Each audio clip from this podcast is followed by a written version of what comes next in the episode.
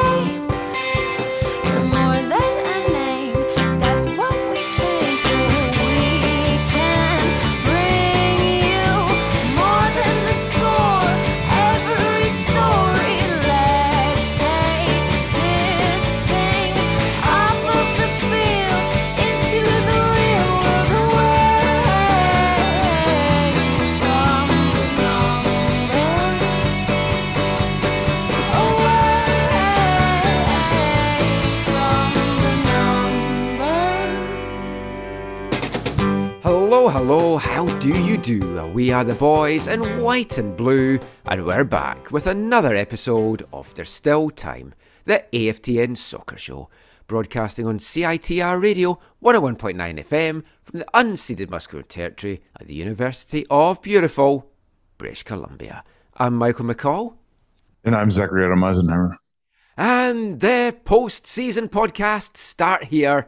Oh, how we are looking forward to this. We've got so many things planned for the coming weeks and months, as I kind of alluded to in last week's show. And obviously, we've got a World Cup to cover this off-season as well. Although, if you're involved in that, Zach, it's going to be getting covered from afar.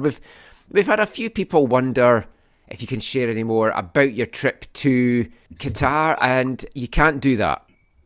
Well, you can share stuff, but you can't do what you've just done, which I'll explain is he took his top off. And as a report came out this week, you're not allowed to take your top off if you're a fan in Qatar.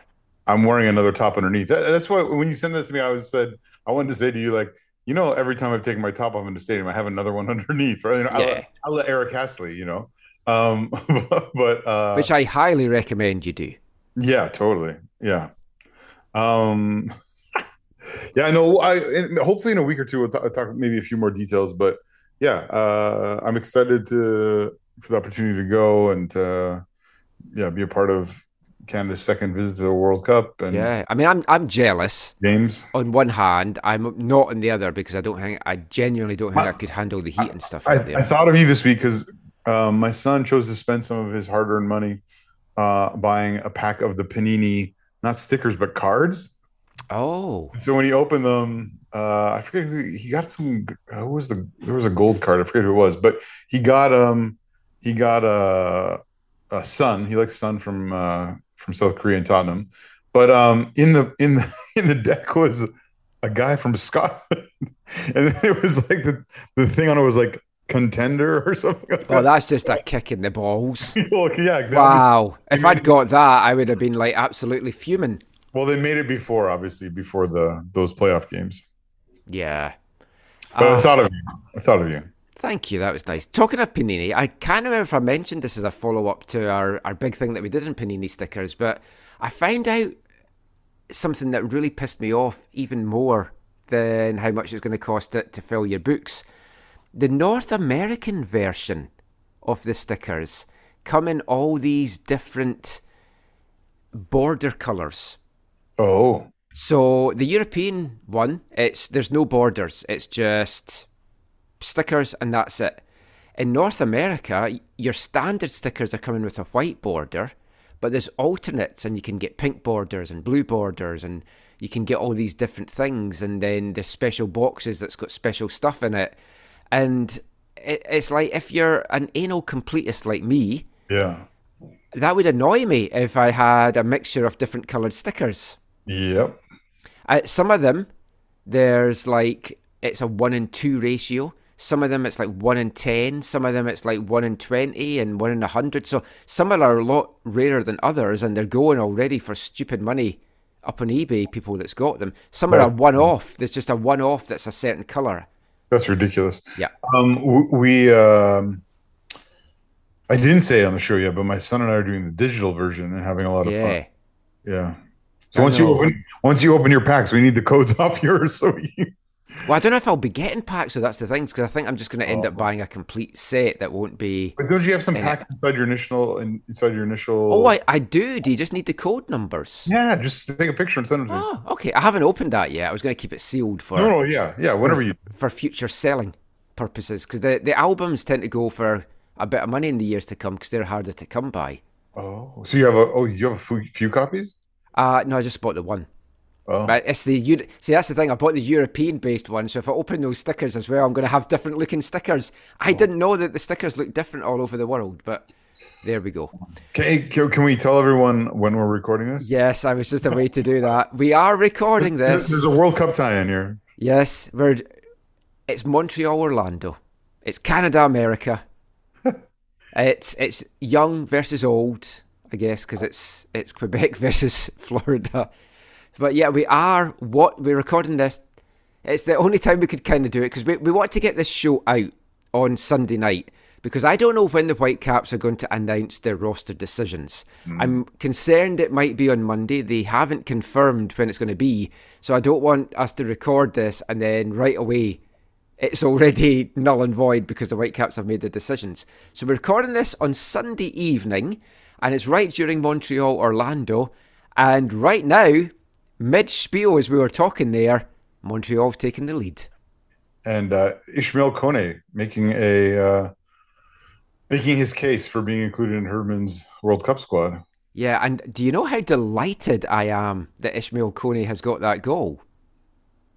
Well, if you're like me and you really don't like the Orlando City Thieves, then yeah, you're very excited. Well, there's that, but I'm also excited because in part 4 of this episode, I have got an interview with Maxwell Arhin, who is the head coach of CS Saint Laurent's under-17 side. He's been the head coach of this group since the under-13 level, and in 2019, he went to under-15 nationals with the group. And who played for them and scored a goal on their way to winning bronze than Ishmael Kone? And we actually have a chat about him bringing Ishmael Kone through the youth ranks and how excited and what an inspiration he has been to this young crop of Quebec talent that's coming through. And a little spoiler ahead of the interview, but Kone, ahead of their gold medal game that they had on Thanksgiving Monday, actually recorded a good luck message for the group in his Montreal shirt, which just acted again as a huge inspiration for these guys. And they're going to be watching this game and thinking, wow, this is what we can do by playing for this club. We don't have to be coming through the CF Montreal Academy or MLS Academy. We can play for a club like CS Saint Laurent, get the breakthrough, and we could be playing in MLS and scoring in playoff games.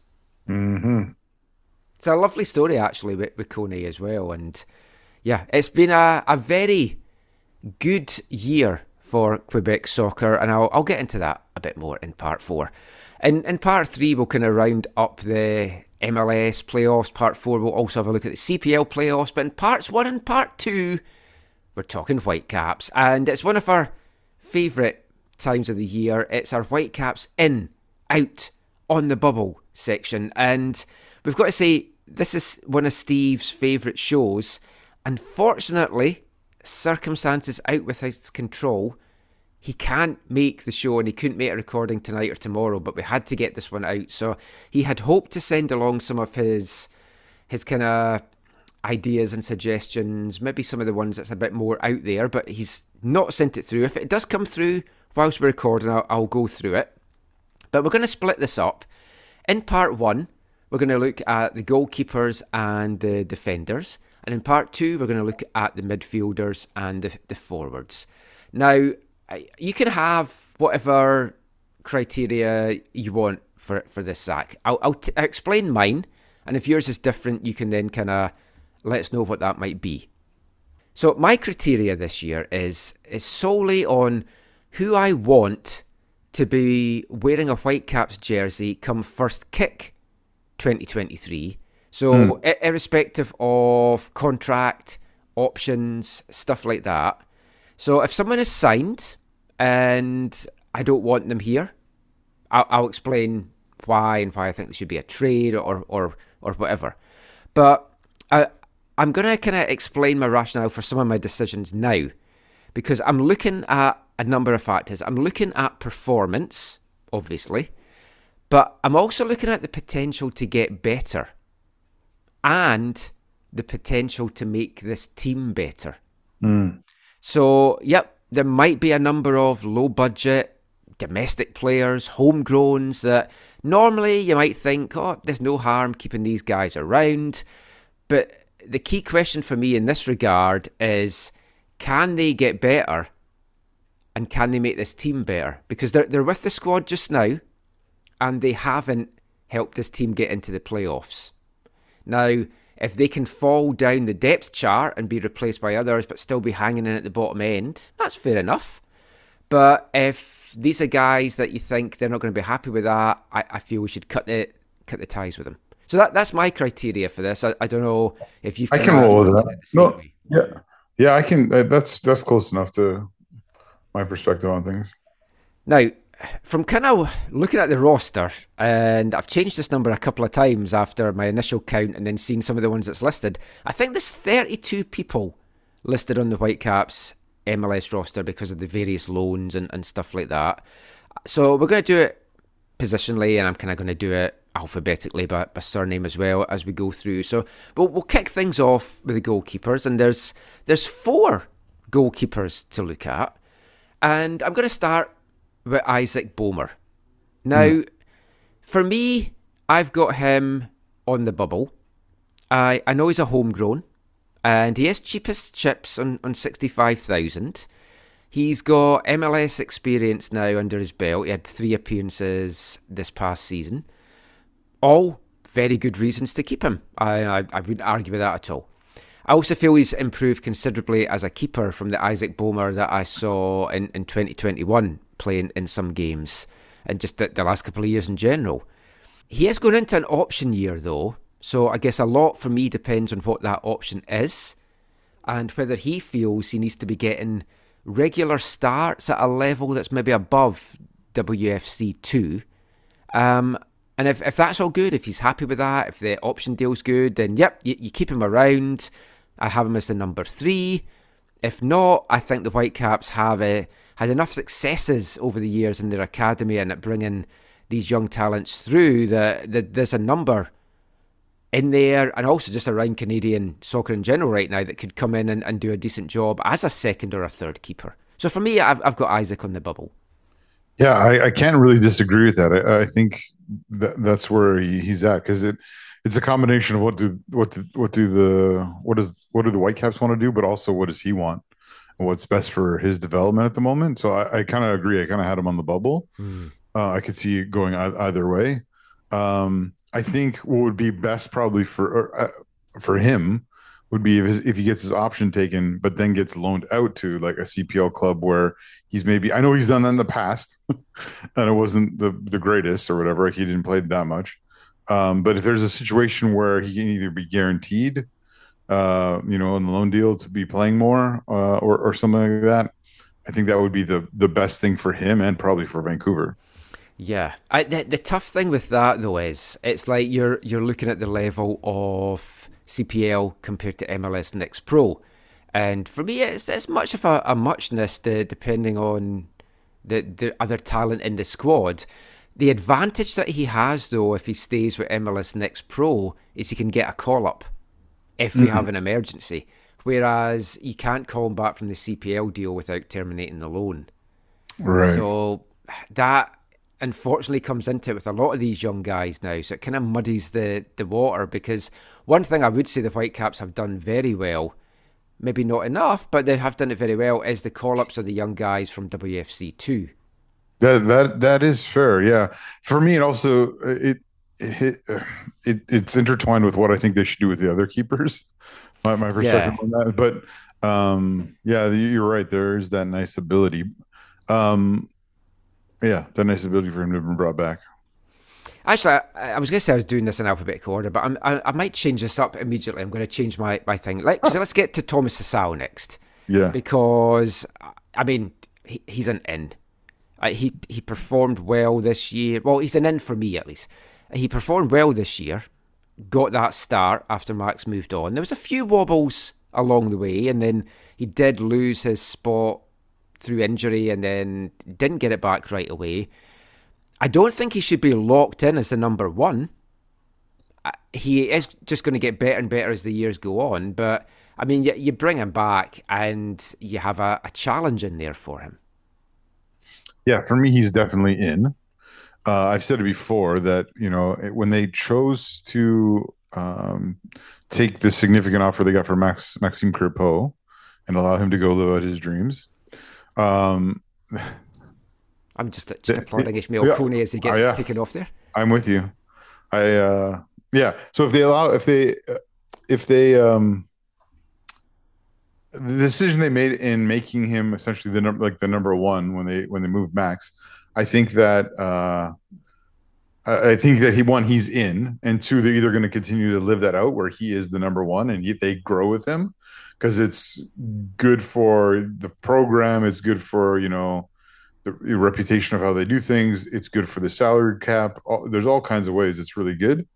So they're going to continue down that road, or like you said, he is going to either be challenged by or supplanted by them bringing in someone who's even better.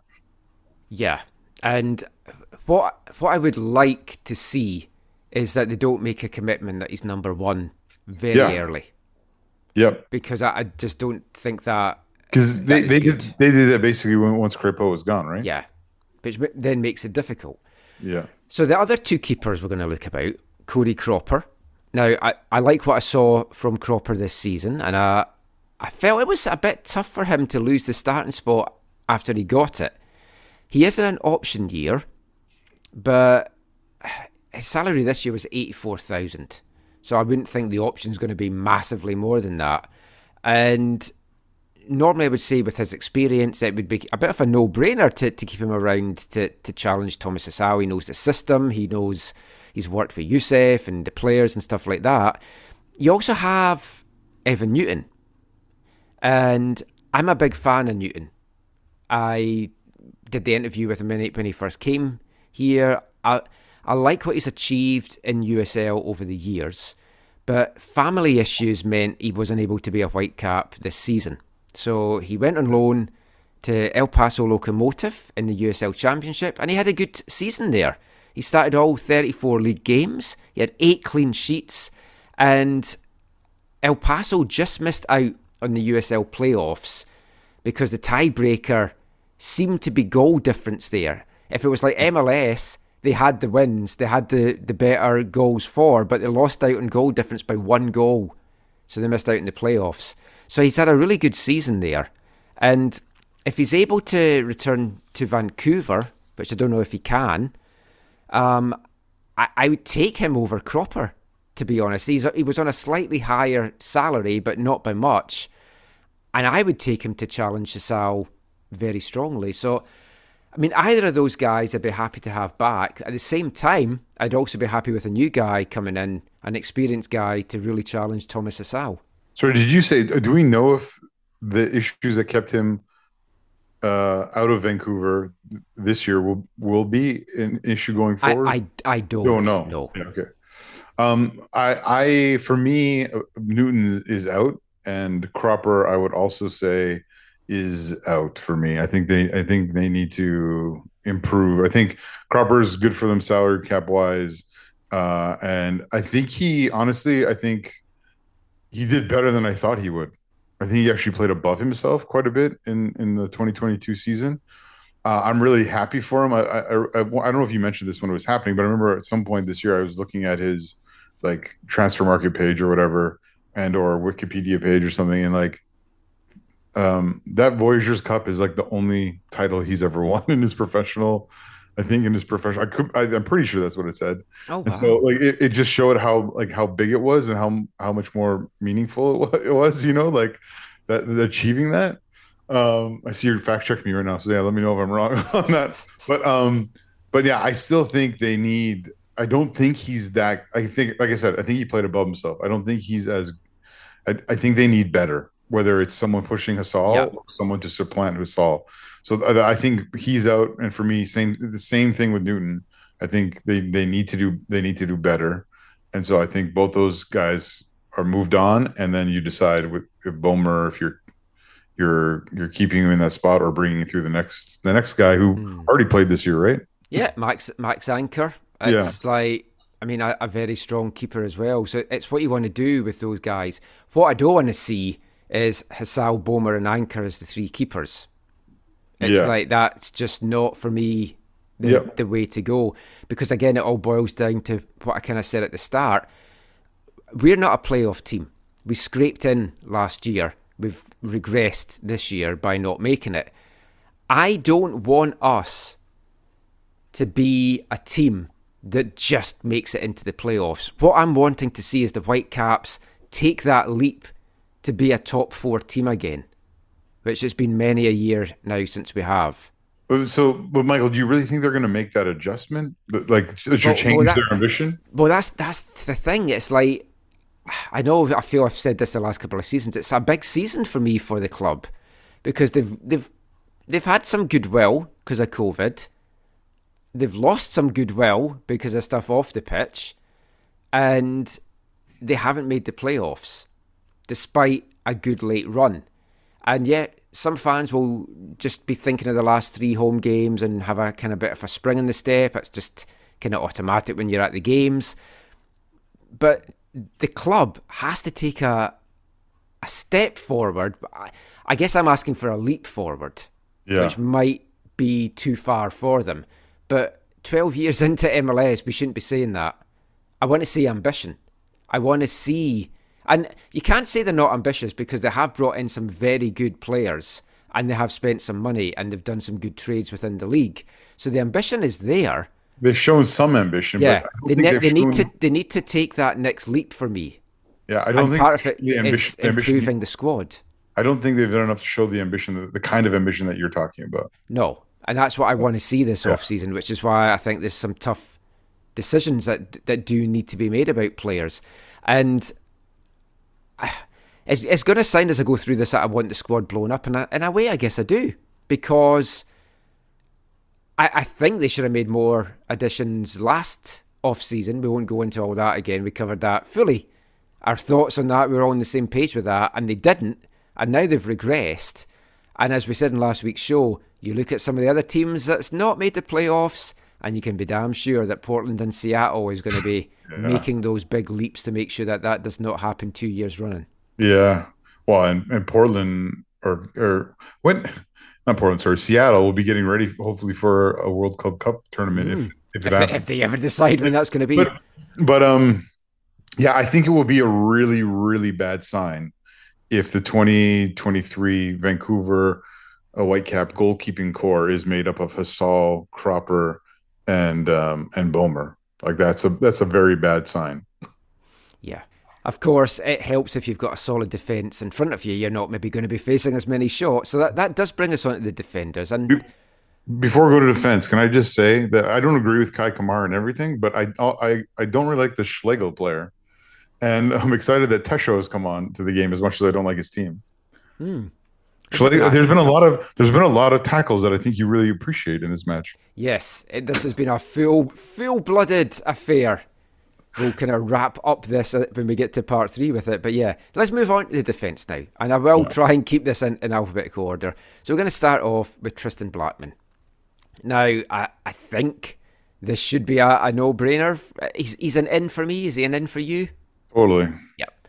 I mean, I have him as the defender of the year for the Whitecaps, and it's a little bit of a spoiler, and I was going to start off by us doing this, and then I thought, no, we'll maybe save it just in general for the awards. Like, I have him, Ryan Gauld, as the two best players of the season in a Whitecaps jersey. And I know Blackmon, he had a couple of wobbles in a couple of games, but I think on the whole, I feel he's a player that they should be looking to build the defence around and get players that complement him and see him in what is going to be his best position. Will that be centre-back? Will that be right-back?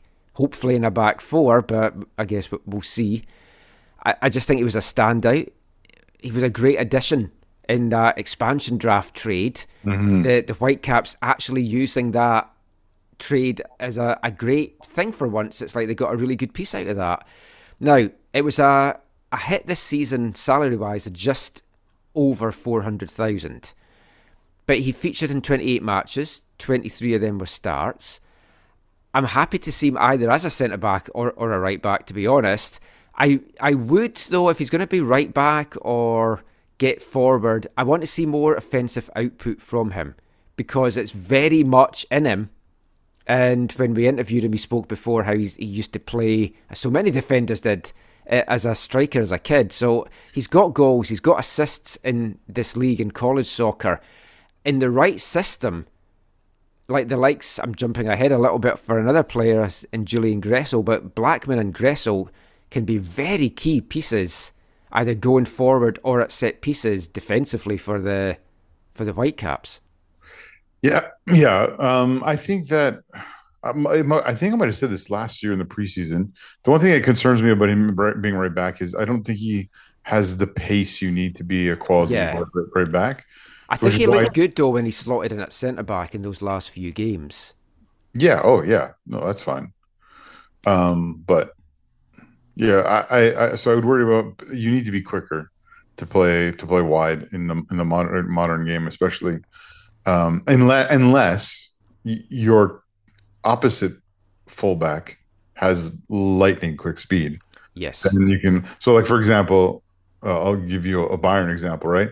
Byron can play Benjamin Pavard at right back, who's not the most fleet of foot, because on the other flank they have Alphonso Davies, who's just, he's everywhere, right? So. Yeah. I said I wasn't going to jump ahead. I already am, because let's get to Julian Gressel, since we're kind of talking about this, because it's going to tie in with Blackmon a little bit. Because for me, if they can get the deal done, you keep him here. Sorry. I thought it was as simple as taking his option. What am I missing? Well, yeah, but it's what that option is, because he might be on a super high option, because he's on a big ticket this year of 969,781. Right. So you're thinking they try and do a new deal with him? That's my worry. That they'll say, yep, or they'll take his option and flip him to someone else. Now, when Gressel came here, he kind of said he'd like to make this his home, if everything is good on both sides. He already, from looking at his Twitter, seems to have flown back. Him and his dog seem to have flown back home.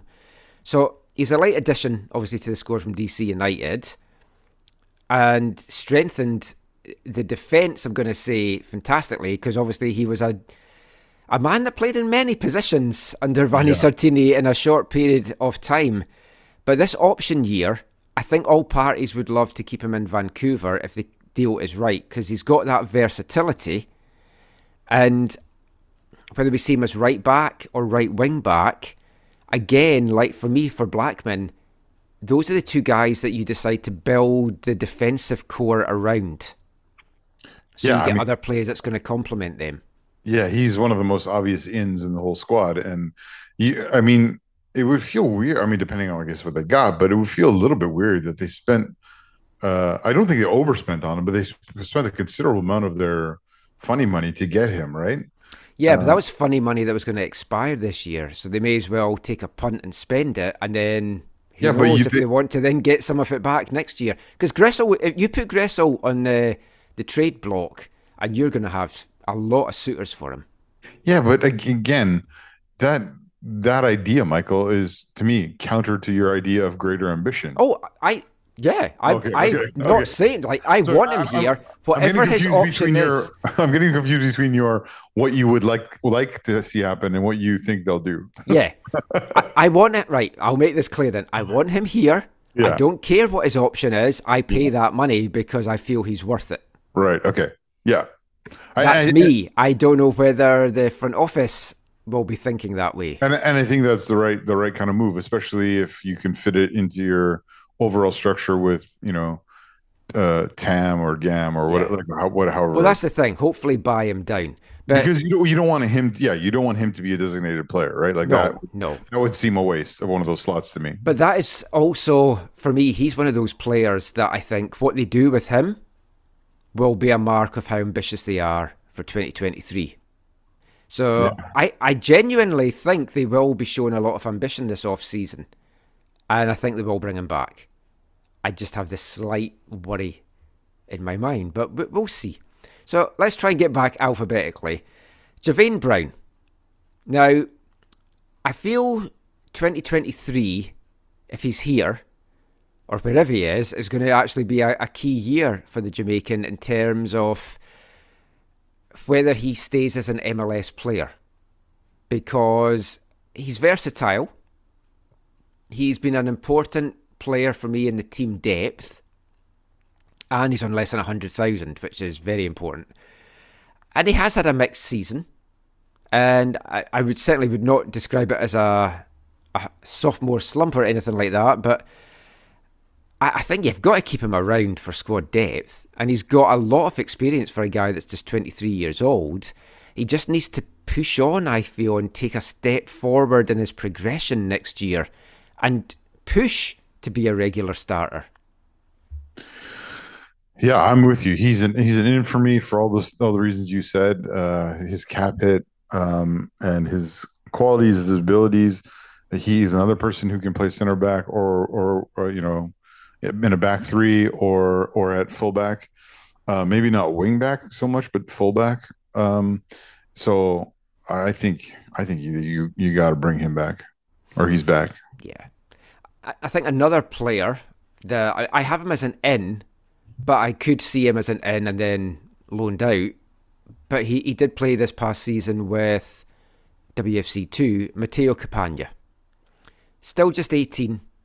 The centre back's got a lot of potential, and he showed very well. Was his brother on loan at CPL? They didn't loan him; they sold him to Halifax Wanderers. Oh, so, okay. So they signed him. I don't know if sold, but he basically went and signed a contract with Halifax Wanderers. Whether they'll bring him back, because obviously there's a lot of upheaval there in Halifax, which we'll come to. But I'd rather keep him around at MLS Next Pro, because I think he'll grow well there, and if they do have, say, a centre-back emergency, they can call him up.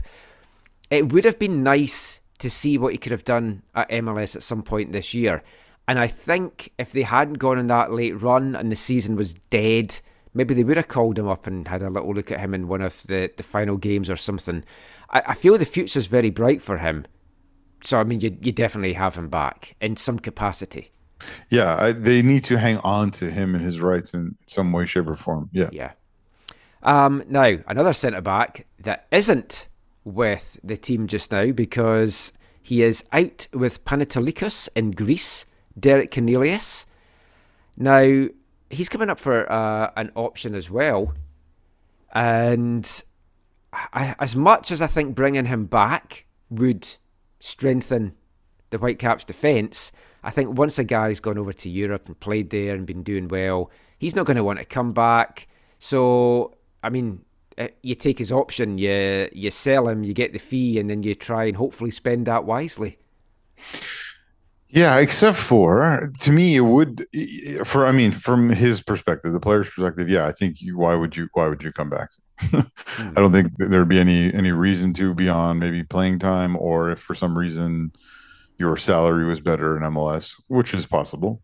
But you know, you'd want to, I think, keep progressing in Europe. If you're the Whitecaps, we've talked about this multiple times this season. He feels like a piece that was missing from their team, a left-footed center back who is, able to play in a back four or back three, can play left back, but I wouldn't recommend it. I think to me, that would show a bit of ambition from them to say, yeah, we want to bring him back. We want to build around him, or we want to build around him playing with Blackmon or something like that. Yeah. Him, Blackmon, Gressel. Already you're looking at, it's a pretty good defense. A nice little left back in there. And if only they could get, back on the right page with Gutierrez. They'd have a great backfield. Well, that's definitely not going to be happening. Well, unless maybe Vanni moves on, then it might. But I still don't think that's going to be happening. Yeah. Let's turn our attention into a fullback, Marcus Godinho. I've got him on the bubble. Yeah, I think that's a fair spot for him. I think for them, he's an in because of his cost and because he's Canadian and because he can play, not ideally, but he can play both sides of the rear guard.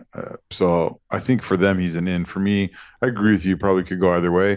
I think ultimately he surprised me a little bit in that he was not great when he started out here. I was probably even below the level I thought he was, but then put in some performances where he was, you know, at his best level or above his best level.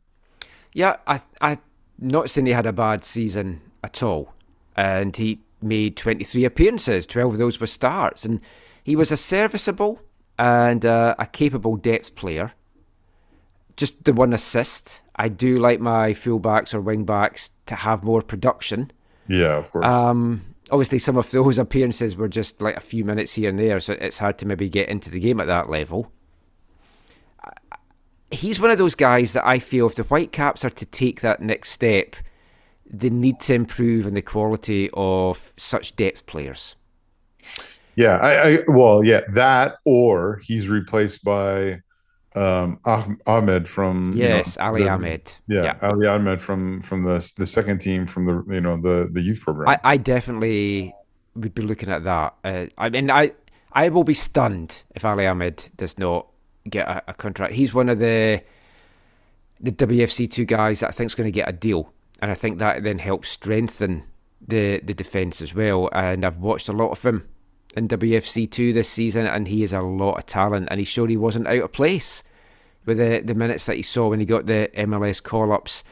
The thing with Godinho, as you say, he's a domestic. He's on just over 88,000, and I don't know, it's a toss-up. It could go either way. I mean, he might be a guy as well that wants to go back to Europe and maybe just get some regular playing time, or he might like coming home and have been settled here. So we'll kind of see how that goes. There's 5 more defenders to get through. Defence is a big area here. So Christian Gutierrez, I think if it was a level playing field, we'd both like to keep Guti around. He's had a bust-up with Vanni Sartini. He's been exiled to WFC 2. There's no way he's coming back. Oh, I don't think if Sartini's back, no. But that's, to me, a waste and a... I mean, I'm not trying to make any excuses for what might or might not have happened, but that's a horrible waste of what was a quality player. Yeah. Florian Jungwirth. Now, he's out. Yeah. It surely has to be. Aside from anything else, his salary is just shy of $600,000 for this year, which could put off potential suitors, but he is a free agent for 2023, so I don't know... He might be prepared to take a cut price deal. Either way, I think he has to move on. I liked him when he came in. He was a breath of fresh air. He was a fun guy to have around the locker room. I didn't know how much playing time we'd see from him this season.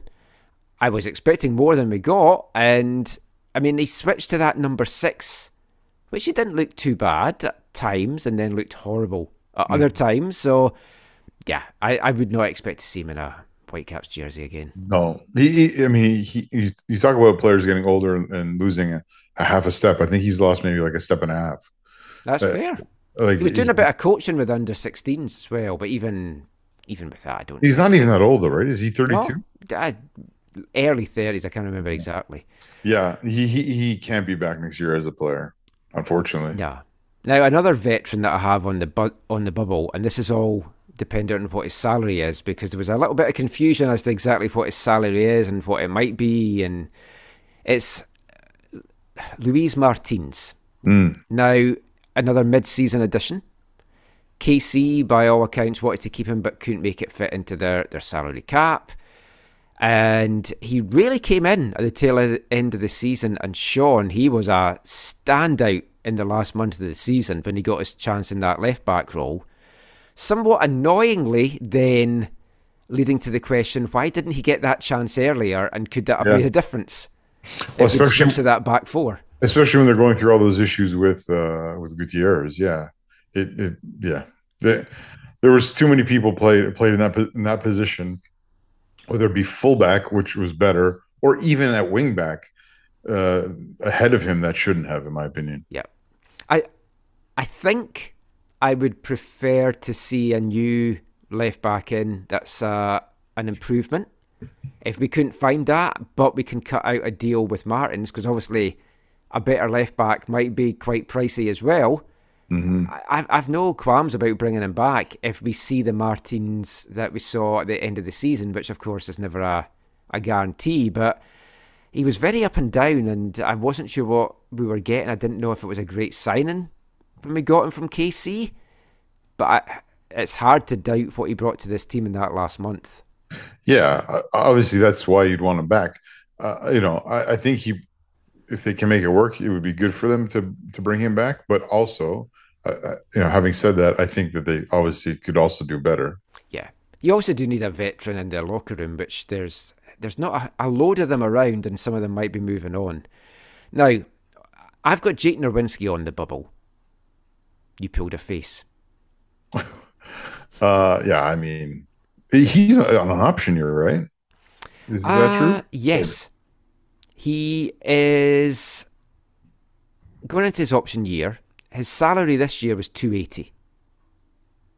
That's it? I thought it was more than that. I thought it was more as well, but it's guaranteed $280,000. Okay. Yeah, I think they'll bring him back and they'll face criticism when they take his option. But for me, he'd be out. The reason I have him on the bubble, it's one of those things. If you can get an improvement, you go with the improvement. But he has got that MLS experience. And for a guy he's got 6 years now under his belt in MLS. And to get a 6-year veteran on that salary, or round about that salary, is not bad. Yeah, but if you can't get an improvement, then you have other issues. Yeah. If you bring him back primarily to play right back, I've no qualms with that. If you're looking at trying to convert him to a left-sided centre-back again, no. Yeah. That's not even a conversation anymore, is it? It can't be. I hope not. Well, we'll sit down with Vanni and we'll find out. I mean, that's certainly one of the things. I think his demands will be fair, and I think his option will get picked up. And the last defender, we've spoken about him a lot this year, and I have him on the bubble. I know who it is. Ranko Veselinovic. Yeah. I think as a backup, I keep him, but he's on a salary that is $9,500 shy of $500,000. And I don't think you can afford a backup on that big a salary.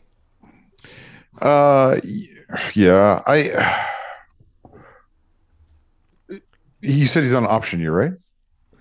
I don't know that. I don't think he is, actually. I think, no, he's back. He's not in an option year. If you can sell him or move him on and at least recoup what they paid for him, or maybe make a little more, I think that would be wise. Well, that's what I was going to say. It's like, I see him as a prime person to sell back to Europe. Yeah. Our friend Simon Fudge likes to express his concerns over Ranko as an MLS quality defender. Well, he'd like the whole defense blown up, to be fair, but I think there's a couple of key pieces there that we can build around.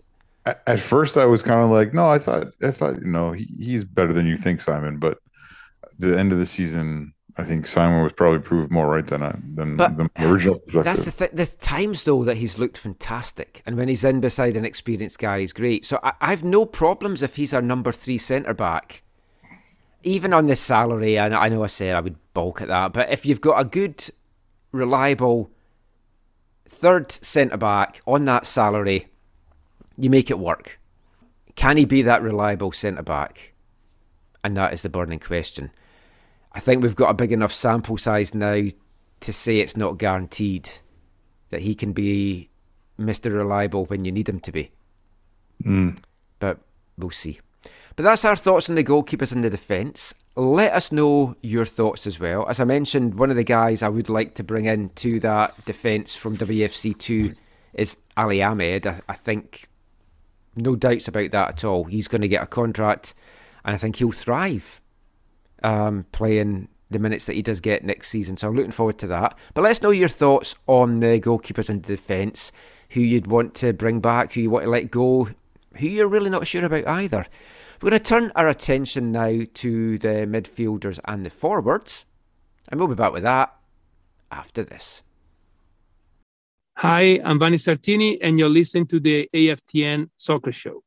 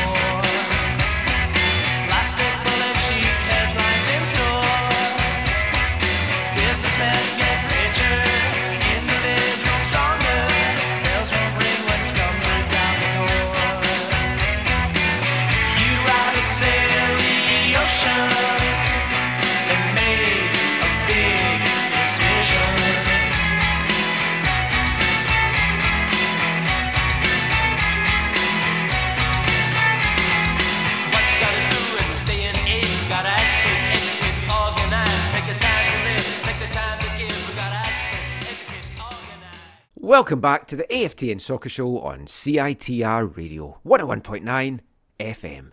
And kicking off this part from Derry, Northern Ireland, it's That Petrol Emotion with their song, Big Decision. Taken from the 1987 second album called Babel. It's a single, it was their highest placing single in the UK charts as well. That was a band that was formed when the Undertones split up. Don't know if you're familiar with the Undertones, Zach. The number of hits like Teenage Kicks, you might have heard that one regularly. Big 80s band from Ireland, kind of punk new wave band. So That Petrol Emotion came out of them. And I thought, I've had that in my mind when we're getting ready for this, because some big decisions for the Whitecaps to make. So I thought, there, dig that song out. And we're going to continue us being the front office people and making the big decisions for the Whitecaps with our in-out on the bubble, as we look towards the midfielders and the forwards in this one. And I'll try and rattle through this a little bit quicker. Maybe the first one went on a tad too long. So I'll go through this quicker then. Caio Alexandre. He's on loan to Brazil just now. He's not coming back. Or is he? No, surely not. Nah, I think he's happy with Fortaleza. He's doing well there. I feel we never got to see the real Kyle. The potential was there. Injuries derailed that. And then I think his salary hit, it's over $500,000. It's too big a risk to keep him around. You let him fly, sell him to the Brazilian club if they want to keep him, frees up an international spot, and importantly an under-22 initiative spot, depending on what they do DP-wise and stuff. So, yeah, he won't be back. And I say this with a heavy heart. Someone else I don't think will be back or should be back is Michael Baldissimo.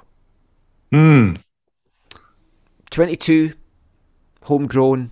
It's a guy I'm sure we were both rooting for as we've watched him and his brothers come through the academy ranks over the years. We've seen the three of them come through from an early age. We've watched them play from under 15 level up, really. It's the time for him to move on now. He's got to be a regular starter somewhere. It's not going to be here.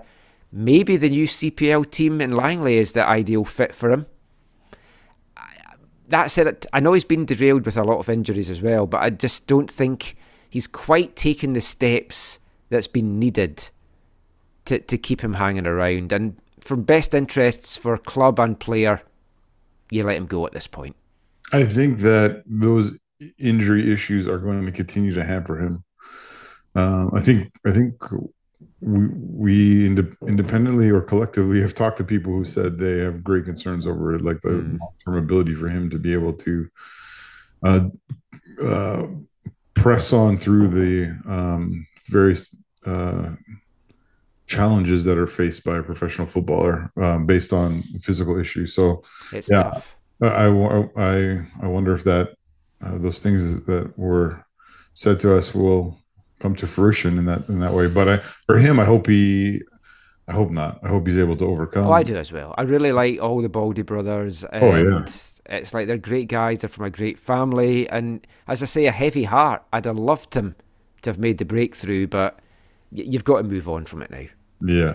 Especially with other guys coming through in WFC 2 in the academy as well. Is his deal up though? It's up, right? Yeah. Yeah. So they can just walk away and it's no issue. A guy I've got in the bubble, Sebastian Berhalter. And I bet you really like him. This generated a lot of discussion on Twitter when I said I wouldn't bring him back, but I'm not totally sold on him. I've liked bits of what I've seen from him. 18 appearances this season, 11 starts. His salary's manageable, 137,000 basically, which for a serviceable MLS player is excellent. He's got 3 years experience under his belt as well, and he's still only 21. Definite upsides there. I'd be happy to keep him as depth. Equally though, if we found a player better than him for the same cap hit or roundabout, that's one of those guys that I feel you move on for. It's an option year for him, so you improve the team by getting rid of him, making that cut. I think the Caps will pick up his option, maybe even just for the sake of making a trade. He's the kind of guy that I feel you pick up his option, you expose him in the expansion draft, and a team like St. Louis maybe pick him. Mm. That's an interesting perspective. I agree with you that he is a player like a couple other central midfielders that they desperately need to upgrade on. Mm-hmm. So I think that he's either out or he's back as extreme depth or like lower down the order than he already was because they bring in some other higher and I'd be fine with that. But we've got to improve that area. Yeah, or if in a crazy world, Caillou came back and was actually lived out his potential, then obviously a person like Berhalter falls down the order. Or maybe the next person I'm going to mention, who isn't even listed on the roster names, and he briefly got mentioned and then disappeared without trace again. Janiel Bukel. Yeah, same thing there, right? Like he's a little bit like Caillou, or where it's like, is he actually going to be back? And if he is he? What level is he at? Is he as good as he was before, or is he better, or is he worse? I don't know that I'd bring him back because I feel again you can get an improvement. He's on just shy of 500,000. I feel like he's not back. So for me, he's out because if he was going to be in, they would have actually like used him down the stretch, but they chose to go a different way. Yeah, the next two are the no-brainers in this, so we'll rattle through it. It's Andres Kubis, Ryan Gauld. Obviously, you cut both of them. It's like, can't have good players in the team. Yeah, get rid of the dross. Obviously, double in. Yes. I mean, the Paraguayan was one of those guys that... there's so many questions at the end of the season that you've got now, like, why was Martins not used earlier? Why was the back four not used earlier? Another... what if is, what would have happened if we had got Kubis at the start of the season? How much of a difference could that have made? With Ryan Gauld, a question there is, if he hadn't had those early injuries, just picking up another point here or there with the bad start that we had when he missed with the two concussions, how important would that have been? We would have been a playoff team, most likely. I mean, Gauld, he found his form, 8 goals, 9 assists. You've got to give him a better and more productive supporting cast, because if he keeps that form up, he's going to get clubs come a-calling. He's given an interview with the UK press this week, Daily Mail, which is borderline a newspaper over in England, and basically he said he's happy here, he wants to be a part of building something here and taking this team forward, and he won't make a decision to go back to Scotland or England or Europe just to get in the Scotland team. He's kind of, if it happens, it happens. He's kind of given up on that now. He doesn't even think about it. He wants to be where is best for him and his family, and he's loving life in Vancouver. Top form, though, is going to have interest. And if he feels, you know what, this club isn't building a team that is going to take the step forward, maybe he does make that decision. But for now, he said he's happy that he knows for the next 2 years where he's going to be. And I'm happy that he's here. Yeah, the ambition thing, you would have to imagine would be a concern he would have, you know? Yeah. It's not even just are others coming calling. It's more like, am I at a place that is in line with where I want to be? You know? I mean, I'd be careful using the word ambition, because I think the ambition of the club is to be a playoff team. I'm talking about the kind of ambition that you were referring to. Yeah, yeah. It's the strength of that ambition. Yeah. Yes, yeah. Actually, going a little bit out of alphabetical order, I'll throw two more names that are surely both ins for us both, which is Alessandro Schopf and Pedro Viti. Although we didn't see the best of both of them. But... Yeah, I mean, I would like to see more of Schopf for Vancouver and see what he can do. Vitae obviously came on and did well at the end of the year. I was concerned when we had that conversation. Yeah, I was as well. His remarks were like, well, I'm trying to get in the World Cup squad or whatever, right? Like, it was like,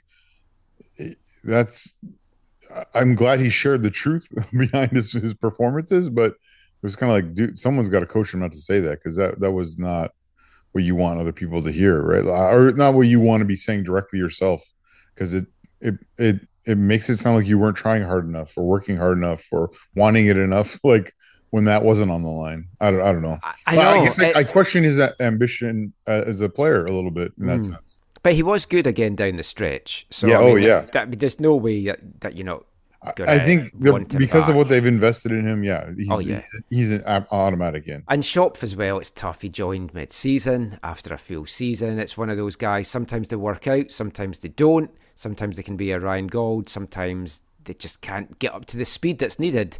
So a good off-season under his belt, he's one of those guys that, like in a Champions League run, his experience and stuff should be invaluable for this team. Well, surely he'll be Axel's, new signing that's not a new signing, right?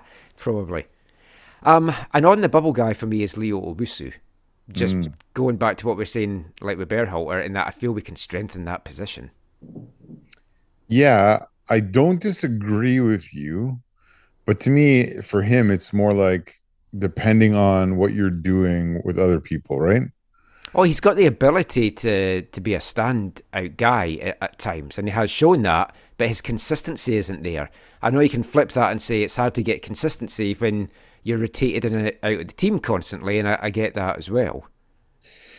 Yeah, but to me, it's more like, okay, if Bikel is gone, if Caio is gone, if Baldissimo is gone, if maybe there's one or two other people I think should be gone, then I'm more apt to say he's more in for me. You know what I mean? Mm. Yeah. But in general... But down the pecking order a bit. Yes, potentially down the pecking order. Although it feels that he was pretty far down the pecking order at times this season, but he did work his way up, to be fair. Right. But of course, it's impossible to dislodge the last player we're going to talk about, Russell Tybert. Yeah, that's one of the people I think should also... Him and the cockroaches will be the last two things in the Whitecaps building come the nuclear war. I think a lot of people would love Russell Tybert to go. He's not going to go anywhere. And didn't he just sign like a new deal a year or two? Yeah, and his salary, no one's going to take him in a million years either on that. So... What is his salary again? Remind us all. It's actually less than I thought it was. I thought it was in the 500 range. It's 437 500. He started off on just 55,000. Oh, how he's grown. Let's just wish his game had at the same kind of rates of inflation. Oh, Michael. It's true.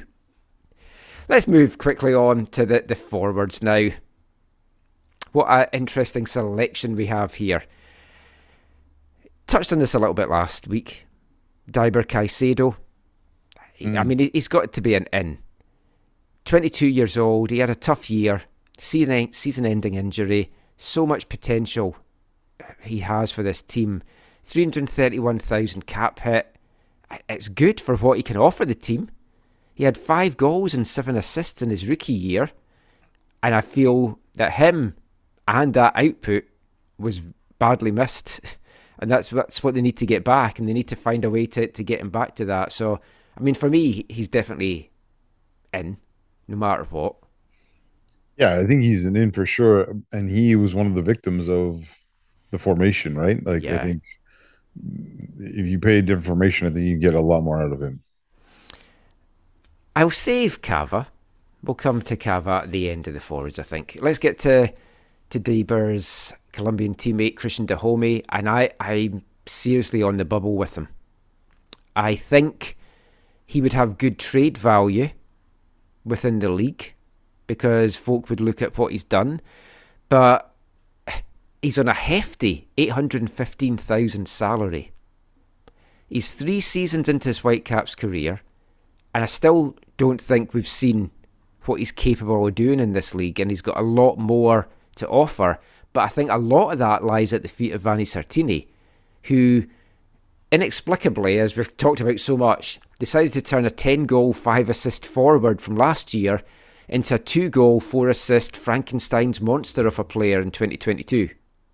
I wholeheartedly agree. I think this is one of the frustrations of the Vanni Sartini first full season is you took a player who had done so well, and in the off season told us all, hey, by the way, I'm switching his position for 75% of the next year he's going to be a wingback, and right away, one, it didn't make sense. Two, people who know him better than either of us told me he's not happy about it, and it just I think to me, he's not on the bubble, Michael. Like, to me, you need to keep him and you need to play him more properly.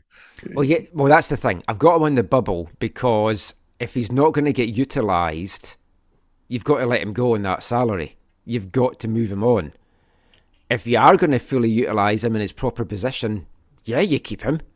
It's like, I think we said last year in our end-of-season shows, what Caicedo and Dahomey could do when they really link up together is going to be so exciting with Cavallini up front and White as an option as well. Just never got to see it. It's like Samson losing his locks. It's like, you're really good up there.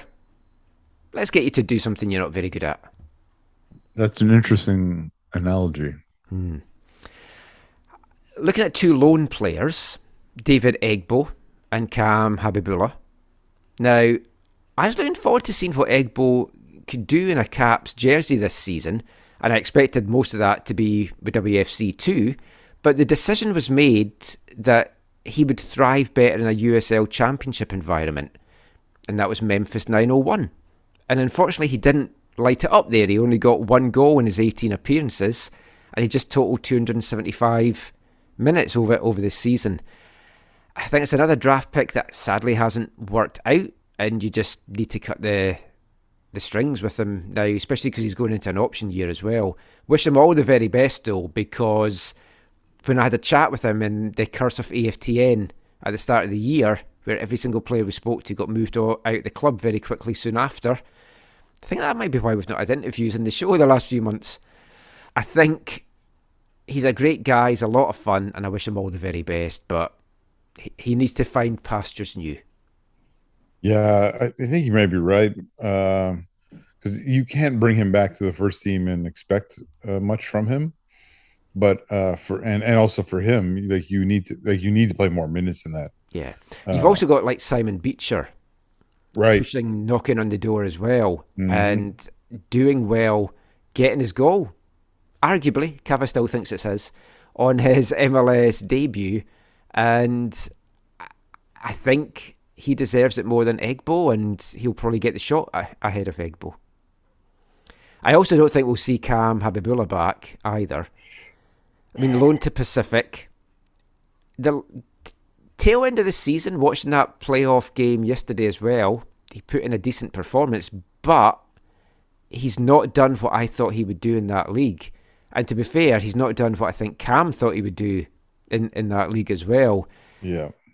The Caps need to see that he can do it at that level. And he only had 14 appearances. He only contributed 1 assist. I think the Whitecaps will be fine to say, yep, let him go somewhere else, continue his development, getting regular playing time, see if he can unlock that potential. Again, another guy that could come back and play maybe Langley CPL or something. Yeah. I don't know if he will though, but he was unimpressive this year at Pacific. I was surprised at how poor some of his performances were. I had like you. I think I had high hopes that this would be a great stepping stone season for him, but it hasn't been that. So I hope maybe whatever his opportunity is next year, I hope he's able to take it more fully than he did this year. Yeah, Ryan Raposo. I know this will be seen as harsh because I've had those comments on Twitter when I made mention this, but I've got him on the bubble, and it's just because of going to what I said at the start, in that I want to see this team make major advancements, and I think Ryan Raposo had a good season. He's a great kid. I love the enthusiasm that he brings, and I said in an earlier show, you can't help but root for him because he's just so passionate about the game. He lives and breathes soccer. His salary's great, 100,000. He's Canadian. Definitely bring him back. It depends on what other numbers and pieces you bring in, because I think he's had a good season. I don't know that he's got a better season in him. Yeah, that's one of the issues, Michael. Is can he continue to raise his game to the level that it needs to be at? I know we might only know that by bringing him back, and it's a gamble. And I probably would be 55, 45 and bringing him back. Maybe even more, if I'm not just being so grumpy still after the defeat. I also don't. I know he played well there a bunch, but I don't fancy him as a wing back at all. No, I think he needs to play in like a 4-2-3-1 where he's one of the wide players on either left or the right. Yeah, bringing him off the bench when he's in good form is a great piece for the Whitecaps. Mm-hmm. But he has to now take that next step. He took it this year to an extent. I just don't know how much more he's got in him. Yep. And again, it all boils down to, do you want to be an also-ran club that's just vying for that 7th spot, or do you want to take the big leaps and take the big decisions that sees you maybe becoming a top 4 club? Yeah, I'm with you. To St. Ricketts, I mean, he doesn't age. You've got to bring him back. He gets goals still. I'm still very confused why it took so long to snap him up this off-season. I still don't get that. He doesn't get that. He, like, when we spoke to Toss, he was like, I don't know what's happening. I don't know why they haven't done this. Well, did he end up signing on that, like, lowest possible deal? Pretty much. Yeah, I mean, I disagree with you. I don't think they bring him back. To me, I'd rather a Beecher take that spot on the roster. To me, it is another signal or another sign that their ambition isn't raising; it's staying the same. For me, he's out. I mean, he's on 84, and 84,000 for a player that gets the goals that he's got this year. Oh, I mean, if we could play the LA Galaxy every week as well, that would help. That's value, but I don't think it's the right fit. Mm-hmm. And then the last two.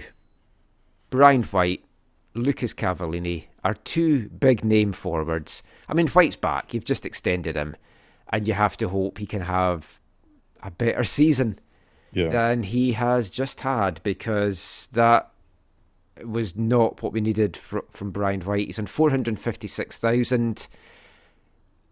He did well in the Canadian Championship. Need more from him in MLS. Can he get back to the 2021 Brian White with a better supporting cast around him? I hope so. I mean, he's definitely going to be back. But will we have a new strike partner? Is there any way that Cava comes back for you? Well, first for me, for White, they're bringing him back. I didn't love that they signed to a long-term deal last year, or longer. They made his deal longer, or whatever. Because I don't. Like I said, I didn't think he was going to be able to reproduce what he did last year. He didn't. And I'm concerned at what his actual real level is, because I don't think we really know it yet. Right. He played above himself in 2021. Mm-hmm. I think he played probably at least maybe a little bit below himself in 2022. And I think he's probably somewhere in between there, the two. And again, I don't think that's enough to show the ambition that you talked about earlier in the episode. Yeah. So that's the real Brian White, please stand up. Yeah. But will he be partnering or substituting or being replaced by Lucas Cavallini? That is a bigger question. Now, am I wrong? Have I heard that there was, or no, you brought up on the show. Yeah. There's rumors about Atlas or other Mexican clubs. Yeah. So and I think that's a good fit for him. I think he's got to go. For him, like taking out my personal feelings as to his disciplinary record with the club, if I'm looking at it as a player, and if he's a Canadian player with another team, my advice would be get the hell out of MLS, get into a league where your style is going to be better suited. Liga MX, which feel to be one of those kind of leagues. They've got to part ways. He's going into an option year. He was a $1.5 million man this season. The Whitecaps, you'd imagine, are going to pick up that option because they want to get some money back, so they have to pick that up. But he needs to get out, not just of Vancouver, but MLS for me. That 4-match suspension, obviously the final straw for me, but it's got him as a marked man in this league. He's going to get away with nothing. Yeah, I think the Whitecaps and Cava are aligned on where things are right now. I think they're going to take his option, which he'll be happy for. They want him to go to this World Cup and raise his value. He wants that. Mm-hmm. And then I think he'll want to move and they'll want to move him. So I think it will all work out. Whether or not he performs well at the World Cup and increases his value is probably the biggest question. Well, but I think they're all on the same page when it comes to that. But I also say they need to replace him with someone who's making $2 to $3 million a year. That's an actual quality striker. Yeah. Actual next level striker, I should say. If you look at Cavallini's return, 3 seasons, 18 goals, 3 assists. So not exactly a bust, but also when you look around some of the other DPs in this league, I'll just say Sebastian Driussi as one of them. You see what some of these DP strikers can offer a team, which is basically that in one season. Well, the thing that he has in common with Driussi is that he missed some pretty significant chances at BC Place. But but you're right. Yeah, I agree with you. Yeah. So that's pretty much it for us going through the squad. I'll just end with Vanni Sartini. In, out, on the bubble. I think if he was going to be out, it would have been announced by now, since we're more than a week past the season, so we know he's going to be back. And I think he does. Do you say you think everyone's going to be out? No, I think he's going to be back. Oh, I thought you said. Sorry. No, it would have, if he was going to be out, it would have been announced by this stage of the season. Now, Caleb Porter's available. Yeah, I don't think that's a fit either. As much as I don't hate Caleb Porter the way a lot of people do in this area. I don't think it's a fit. I don't think they would be able to afford him in one sense, because I think he'd want more money because he's won MLS Cup. He won 2 MLS Cups, right? With 2 different teams. Mm-hmm. I don't think they would pay him what he would be wanting. But I think it would be an upgrade. But yeah. Well, that is it for our In-Out on the Bubble. Let us know your thoughts. We'll try and get Steve's as well when he's back on the show. Just rattle through those. We're going to turn our attention away from the Whitecaps now, because we're going to talk about the MLS playoffs. And we'll be back with that after this. Hello, it's Kai Kamara, and you're listening to the AFTN Soccer Show.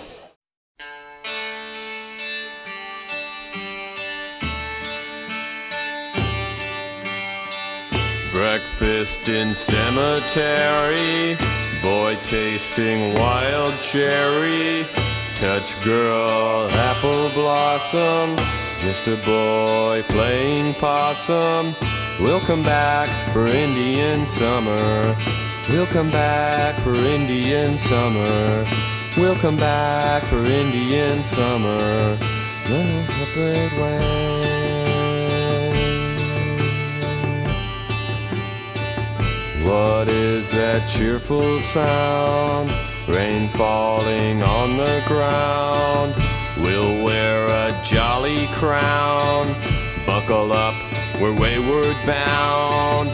We'll come back for Indian summer. We'll come back for Indian summer. We'll come back for Indian summer, then go our separate ways.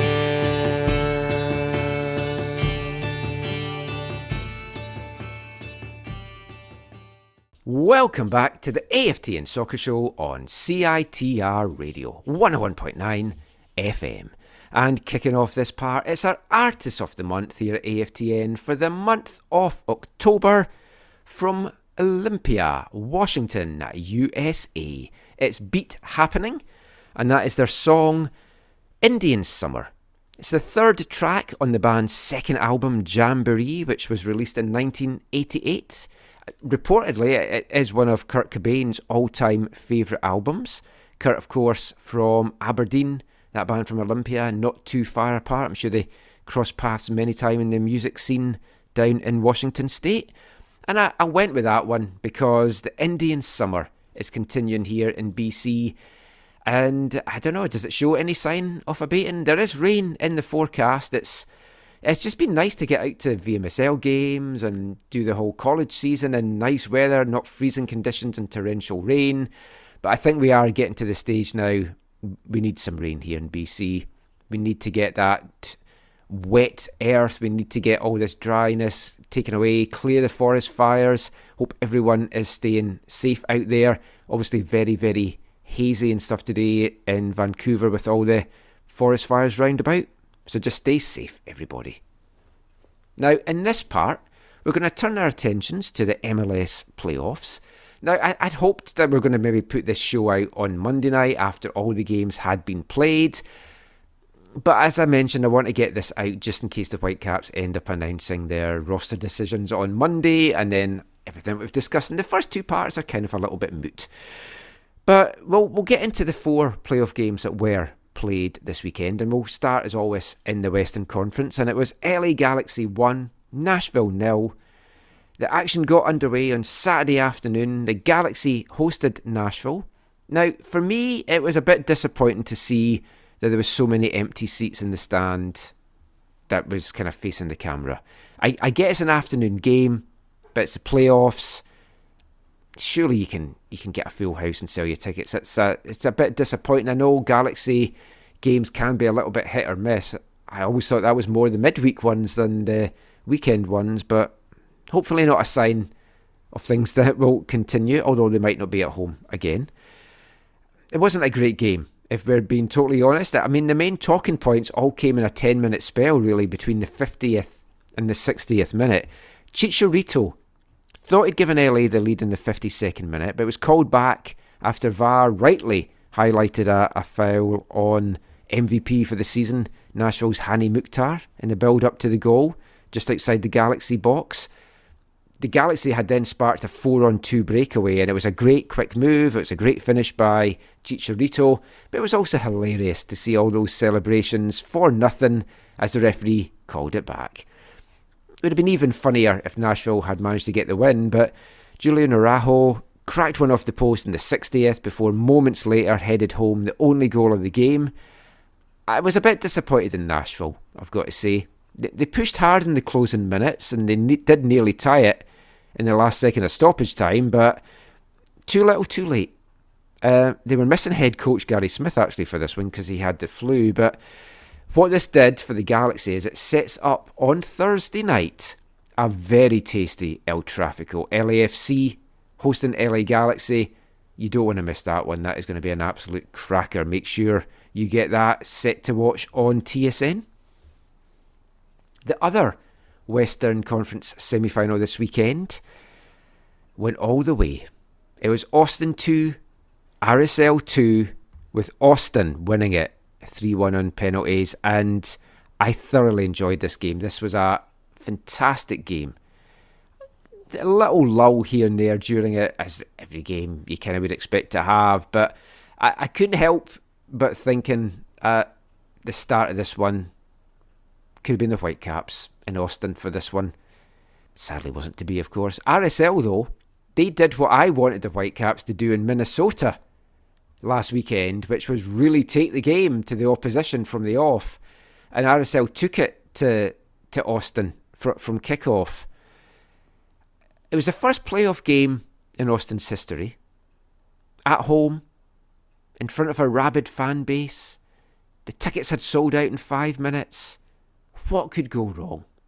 Well, the first 15 minutes is basically where it all went wrong for them to start with, and they ended up 2 goals down. Cordova headed RSL ahead 3 minutes in and then made it 2 when he fired home from the spot in the 15th minute after VAR called the referee over to look at a handball in the box in Valencia.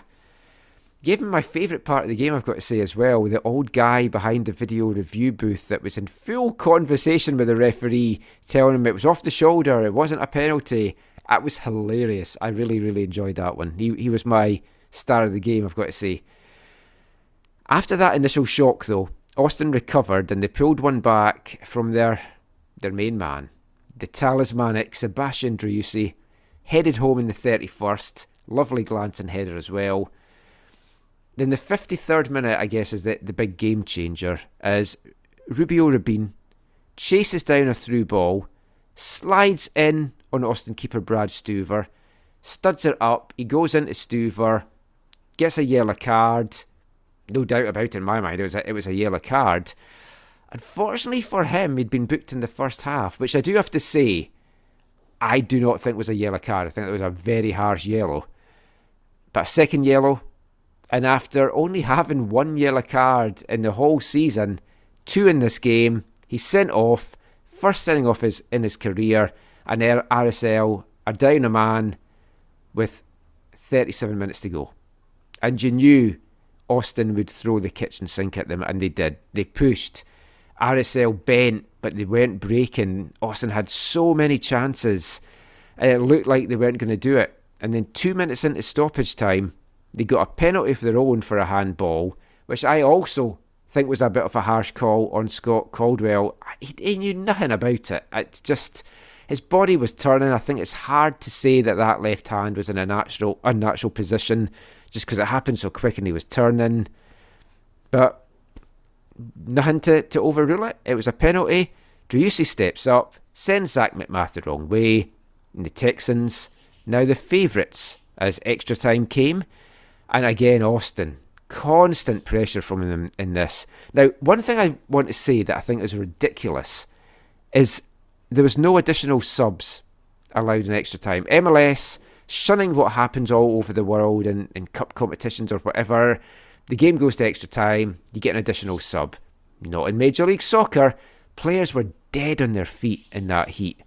And I just think that's absolutely ridiculous. Players should be allowed an extra sub for half-time. But Austin just threw everything at RSL. Driussi had the ball in the net twice in extra time. Both times ruled out. One for him controlling it with his hand. One for a player being offside in the build-up play. McMath had a huge save as well. Driussi had a header that came off the post. It was an absolutely fantastic 30 minutes of action. RSL were getting blasted by Hurricane Austin, but they managed to survive, and they took the game to penalties. They had a chance of their own as well when Andrew Brodie was in on goal and just pulled it wide, but went to penalties. Austin got the job done after RSL missed their second, third and fourth penalties. And the last one was an absolute shocker. I'll tell you how shocking this was. My wife was in the room watching it, and she's no interest in football, as I've mentioned many times. She burst out laughing when she saw it. That's how bad that penalty was. It was a good conversion for rugby, but yeah. Shame for RSL, underdogs, but I'm pleased for Austin. They've been a fun team to watch this year. And that crowd, it was absolutely bouncing. I've got to get down to a game in Austin. Just tremendous stuff. They will now face the winner of Monday night's game between Dallas and Minnesota. So we could have an all-LA semi-final. And we could have an all-Texas semi-final. And that is just going to be 2 fantastic games if that's how it plays out. In the East, the playoff action had got underway early on Saturday. And it was the first shock of the playoffs, as Red Bulls went down at home 2-1 to Cincinnati. Red Bulls blew this one. Goalless at the half. They went 1-0 up through a stunning Lewis Morgan strike in the 49th minute. And seriously, how Steve Clark does not look at Lewis Morgan to get in the Scotland team right now baffles me. And I said this before when he was playing down in Florida, that the Whitecaps should try and burst the bank to bring Lewis Morgan to Vancouver. Him and Gauld linking up would be absolutely fantastic, and I feel it would be worth every penny. It would maybe be a bumper trade, maybe one of the biggest trades in MLS history, but I think it would be worth it. This strike was tremendous from the Scot, and I'm not just saying that because he's a Scot. It was a great goal. And the Red Bulls were coasting, but they gave away a stupid penalty. Acosta fired home in the 74th to tie things up, and then 4 minutes from time, quick break from Cincinnati, lovely move as well. Brandon Vasquez finishes it off. Cincinnati in dreamland, heading now to take on Philadelphia on Thursday, and oh boy, the Red Bulls, they do so much right as an organisation. What they do in bringing their academy players through, and they've had Red Bulls 2, they've had Red Bulls 3, their academy's been strong in the academy playoffs over the years. Everything's so good at that club, but for whatever reason, they just mess it up time and again in the playoffs, and this was another sad example of that for them. The other game, which is just finished as we're recording this as well, and well done CF Montreal, 2-0 winners over Orlando, well deserved. Orlando had their chances in a very fiery game at times as well. I really enjoyed this one, some really hard crunching tackles as we were just talking about there. 2-0 win for Montreal. Ishmael Kone puts them up and running in the 68th minute. Jordan Mihailovic, 9 minutes into stoppage time from the spot, makes it 2-0, very well deserved. And next Sunday, they are going to be hosting the winners of New York City FC and Miami FC. That goes on Monday night. That should be a good game as well. It's been a really good set of playoffs so far. I've really enjoyed it, love it. I've spoken before when I first came over here, not a big fan of the playoff system. Still, I think there's a lot of things wrong with it, but you can't knock the excitement. It's great that all the games as well are on TSN. Last chance we're going to get to see that on our normal TV screens before the Apple deal next year. Looking forward to this playoff run. I feel it's very much up for grabs in the East.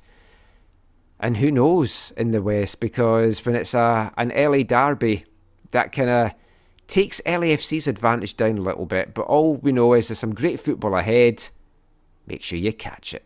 But that is it for our MLS chat. So we've still got time for this week's Wavelength, and I'm going back to our old favourites, Armchair Loyal. I've been working my way through their 2021 album, All You Need Is In Love, which you can get on Bandcamp, armchairloyal.bandcamp.com. It's an album all filled with football songs. We've played you a few so far over the last few months. This is a song about a former West Brom, Wolves and Hearts player, amongst many other teams. He's a hard man, and I like a hard man, like Spider Ramsey or Billy Bremner or Andres Kubis. This is their song, Terry Buchanan, Midfield Hard Man.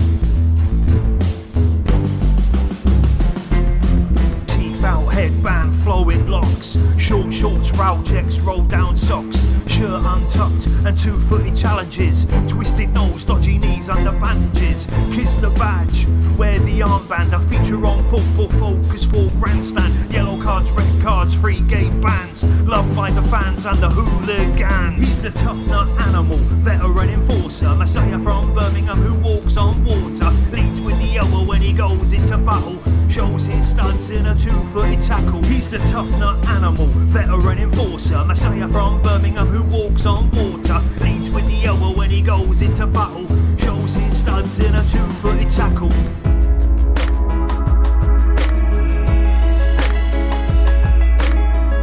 October 94 Shoot magazine, a regular feature on page 20, introducing Terry Buchanan. previous clubs: West Bromwich Albion, Wolverhampton Wanderers and Artem Alovian. Married to my first love Sharon. Kids: twins Aaron and Darren. Pets: a boxer named Bruno. Car: BMW Machismo. Favourite film: Taxi Driver. Favourite singer: the lovely Bonnie Tyler. Influences: me mum, dad and God. Regrets: not making the England squad. Favourite food: my wife's fish pie. Who most like to meet? Princess Di.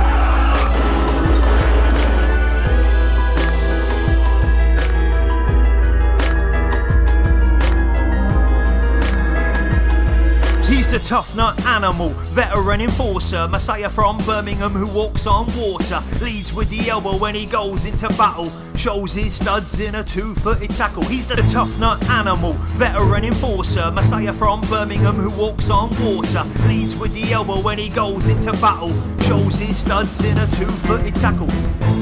West Brom, Wolves and Hearts, for his beloved Brom, 87 starts, Swindon, Plymouth, Coventry, Mansfield, Oldham, Notts County, over 700 first team appearances and over 20 red card offences. Divorced, remarried, divorced, now the landlord of the White Horse. He's the tough nut animal, veteran enforcer, Messiah from Birmingham who walks on water, leads with the elbow when he goes into battle, shows his studs in a two-footed tackle. He's the tough nut animal, veteran enforcer, Messiah from Birmingham who walks on water, leads with the elbow when he goes into battle, shows his studs in a two-footed tackle.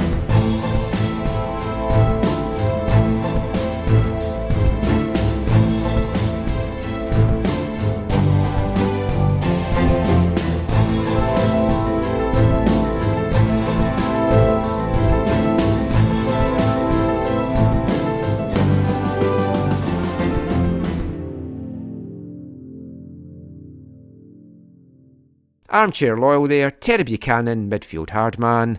Check them out on Bandcamp, Armchair Loyal. We're going to be turning our attentions back to Canada, the domestic scene here, the CPL, little bit chat about youth soccer as well, and we'll be back with all of that after this. Hi, I'm Ollie Bassett and you're listening to the AFTN Soccer Show.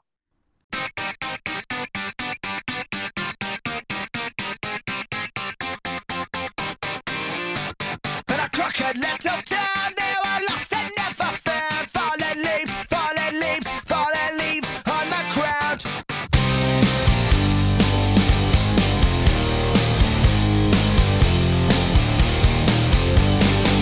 I hitched a ride until the cause to leave behind all of my goals. Searching for something I couldn't find at home.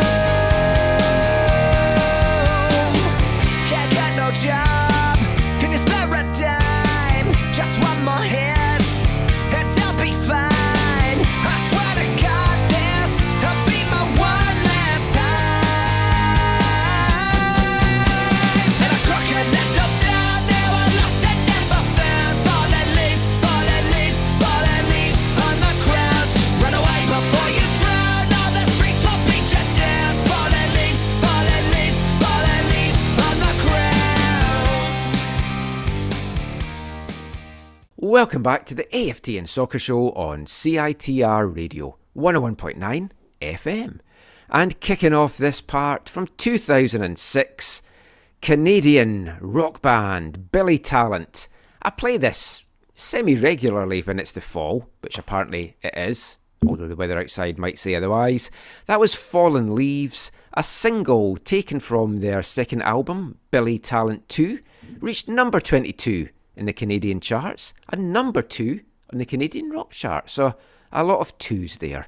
But I wanted to kick this off with a Canadian artist because we're talking Canadian soccer that isn't MLS in this part. We're going to kick things off by talking Canadian Premier League in a little playoff roundup, because both semi-final first legs took place on Saturday, and this year the semi-finals are both two-legged home and away affairs.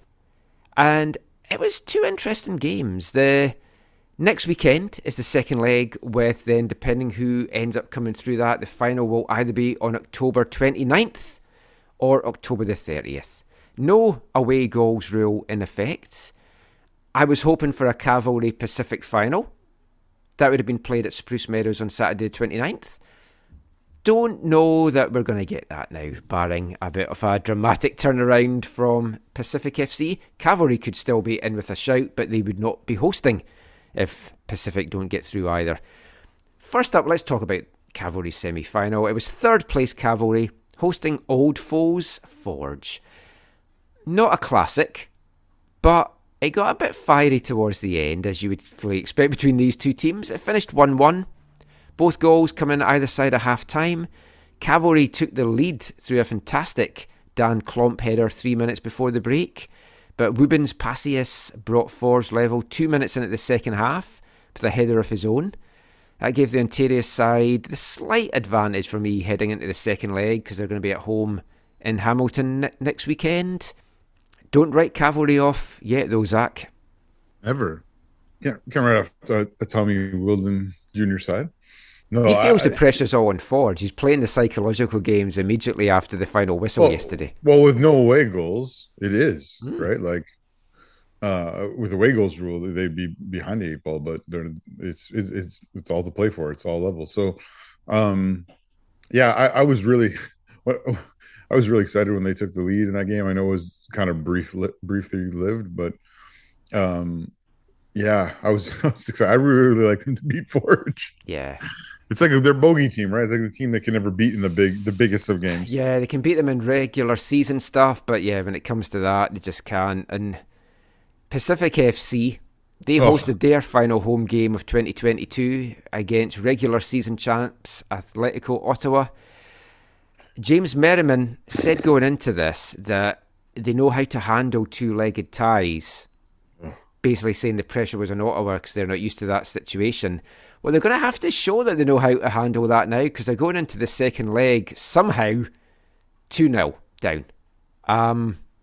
Much better game than the first one, but oh boy, I don't know how they let that one get away from them. But in saying that, before you say anything, I've got to give full credit to Ottawa, who played a perfect smash and grab game. Yeah, like they weren't great, but they got the big result. Very frustrating for Pacific.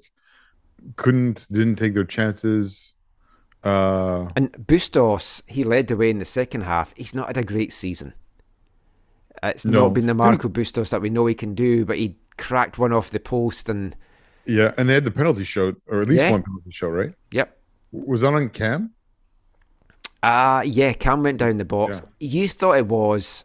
I don't think it was. I think Cam was on his way down before the player got anywhere near him. Yeah, I still would have liked this. I think if it had gone to VAR, it wouldn't have been a clear and obvious. So I don't. But they don't have VAR in CPL, Michael, at this point. I feel they need to, because the referee in this one has got previous history as well with Pacific, and he didn't have a great game. No. I feel really bad for Callum Irving on that opening goal. Yeah. It's just a bad decision. Come early. Belou Tabla, though, took it well. Chips him or lobs him. Yeah. And then Zach Verhoeven comes back to haunt his old team. And it was a deflection, though. It was a deflection. Yeah, but not showing any loyalty and not celebrating. Run over to the fans with, hey... Yeah, well, yeah. I mean, his time at Pacific wasn't super successful, right? No. Like, he made a bit of a breakthrough, but not enough to be kept around. And of course, it's like Ollie Bassett, and he's come back to haunt them as well. And he was getting into it a little bit with some of the players. He's the kind of guy you want. You need a guy like that in your team. Yeah, you like a team full of Ollie Bassett. Oh, I do. I like a hard man, but we'll get to that when we come to wavelength. But I mean, it's definitely advantage Ottawa. It's going to take something spectacular for Pacific to turn this around, but fingers crossed. Yeah, I really hope they can. The nightmare is an all-Eastern final. Yeah. One soccer will be so all over that. Oh, yeah, let's talk about the most annoying part of it. Yeah. So you saw... Did you know when I sent that? I sent them. Yeah, I'd left as soon as the final whistle because I had to get up to UBC. So I think I just said to you and Steve in our chat, like, because I'm not a I'm not a big fan of Gareth Wheeler to begin with. Really? Let's just be. I like I said before on the show, I used to enjoy like him, like he'd be on the radio for World Cup stuff, and he'd be like, you know, between the halves, like whatever, doing stuff from, you know, from Toronto, and I thought, oh, he's fine, and he does TFC stuff, sure, whatever. And now, if I don't know, it felt like after this game, it was like he was like trying to play up the heel or play up the. You know, I think he does that a lot because he knows it gets reaction, and that it's like they need that. They need that interaction. And so I messaged you guys, like I said, I basically said he's a giant wanker, right? Yeah. And then I don't know. Did you? Which is so uncharacteristic for you to say something like that. Yeah. But he was being. That's exactly what he was being. Which might be the harshest thing I've ever said on a podcast. You have to mark this one. But then I saw on Twitter today, like when I opened Twitter, I saw. Do you see Chris? No. Chris Corrigan? No. Oh yeah, he was having a go. He was not impressed, and and rightly so. He was like, you know, I hope Merriman takes this and puts it up on the, you know, puts a video clip up for all the players to see and stuff. Because basically he was just, did you see the clip? I haven't even seen it, no, because I had to leave right away. The game's ended, and he's just like, I told you all, this is how it was going to play out. And he was like, it's over. It's done. It was like watching one of your wrestling shows when I was a kid or something. And so like, yeah, but Chris Corrigan was not impressed, which I don't blame him. Check that out. It's okay. Thankfully, Chris hasn't got that he writes for AFTN in his blurb anymore because he's been too busy. So he temporarily took that out. So it won't get linked back to us. Oh, there you go. But yeah, I think Ottawa probably are in the final. And I just, for the sake of my enjoyment of watching it, I hope Tommy can turn it around for Cavalry. At least if Ottawa are hosting, it's going to be on the Sunday. So I'll be able to watch it live because on the Saturday, I'm going to be commentating up at UBC in the playoff quarterfinals. So would it be head to head with MLS Cup final then if it's on the 30th? MLS is November 5th, which I had hoped wherever that was going to be. I was hopefully going to go to that, but it now looks, because again going back to college football, it looks like UBC is going to be hosting the Canada West Final 4 that weekend. So I'm not going to be able to get to the final. Do you want me to read what Chris said? Okay, yeah, he's having a bit of a rant here. I'm not going to read it because holistic. He references my favorite person to start off with, Jesus, and then he ats Garrett Wheeler, and he says is a straight effing a-hole. Oh, I can't believe you just did that on live TV. The man is an irredeemable male genitalia. Sort it out, One Soccer. It's a blank embarrassment. See, that's not like Chris either to use language like that. Well, it was pretty, like I was pretty bad. Then he goes on to say, seriously, James Merriman needs to show that clip in the locker room. That's bulletin board stuff from One Soccer's pride and joy. And here's my last word on this, because this is just stupid. Check out the post-game show they put up on YouTube. The show starts after Wheeler does his thing. They cut his comment. Mm. Oh. Then he says he calls for a close. Oh yeah, he did. This is true. He calls for a close up from a camera and then shouts into it that the season is over and Ottawa will lift the shield at home. Yes, he's always like this, but the level of disrespect he just pissed all over the defending champions was shocking, even for him. Ooh. Yeah, I think I might have to jump on James Merriman's call this week and ask him about that. I'm surprised they cut it from the clip. Because, yeah, that was the one thing. It was so like WWE or AEW, whatever thing that you watch, AEW, where he just said, okay, I want this camera on me now. And he did this whole little spiel. But it was a little bit it was a little bit disrespectful, and I don't care. I don't like this media game where, like, you know, like Alexi Lalas would say, like, oh, like I'm playing like a character, like I'm trying to get reaction and ratings and whatever. I don't. That's not what I want to see and people are covering the football league I care about, like the CPL. I want people who are genuine and quality, and when they're expressing their views passionately because they've got something right or they got something wrong or they think something needs to be said, that's fine. But this was not that. It was very players and coaches around the league as well. They've no time for some of these people either. Yeah. Let's continue our CPL chat with nicer CPL chat, because the award nominees, the first two were announced on the back of Pacific's Alejandro Diaz winning the Golden Boot with 13 goals in 18 games. Yeah, which is crazy since he left on August the 10th. York's Dero Jr. finished second with 12. Now, I mean, that in itself is part of the reason that Pacific have struggled, because they've not replaced Diaz and they haven't got that number 9. Well, Daniel's been good, but not consistent enough. I kind of like Daniel's, having seen him played in person and then watched him a little bit on One Soccer and stuff. Like, I think going into next year, obviously they'll want to add more, but I think that he can be like top goal scorer type material in the league. I mean, they lost Diaz and then they lost Campbell in the off season, so that's two big offensive pieces. But the first two nominees, Goalkeeper of the Year, the three nominees, Callum Irvin from Pacific, Marco Carducci from Cavalry, Nathan Ingham from Ottawa. Who would you pick out of those three?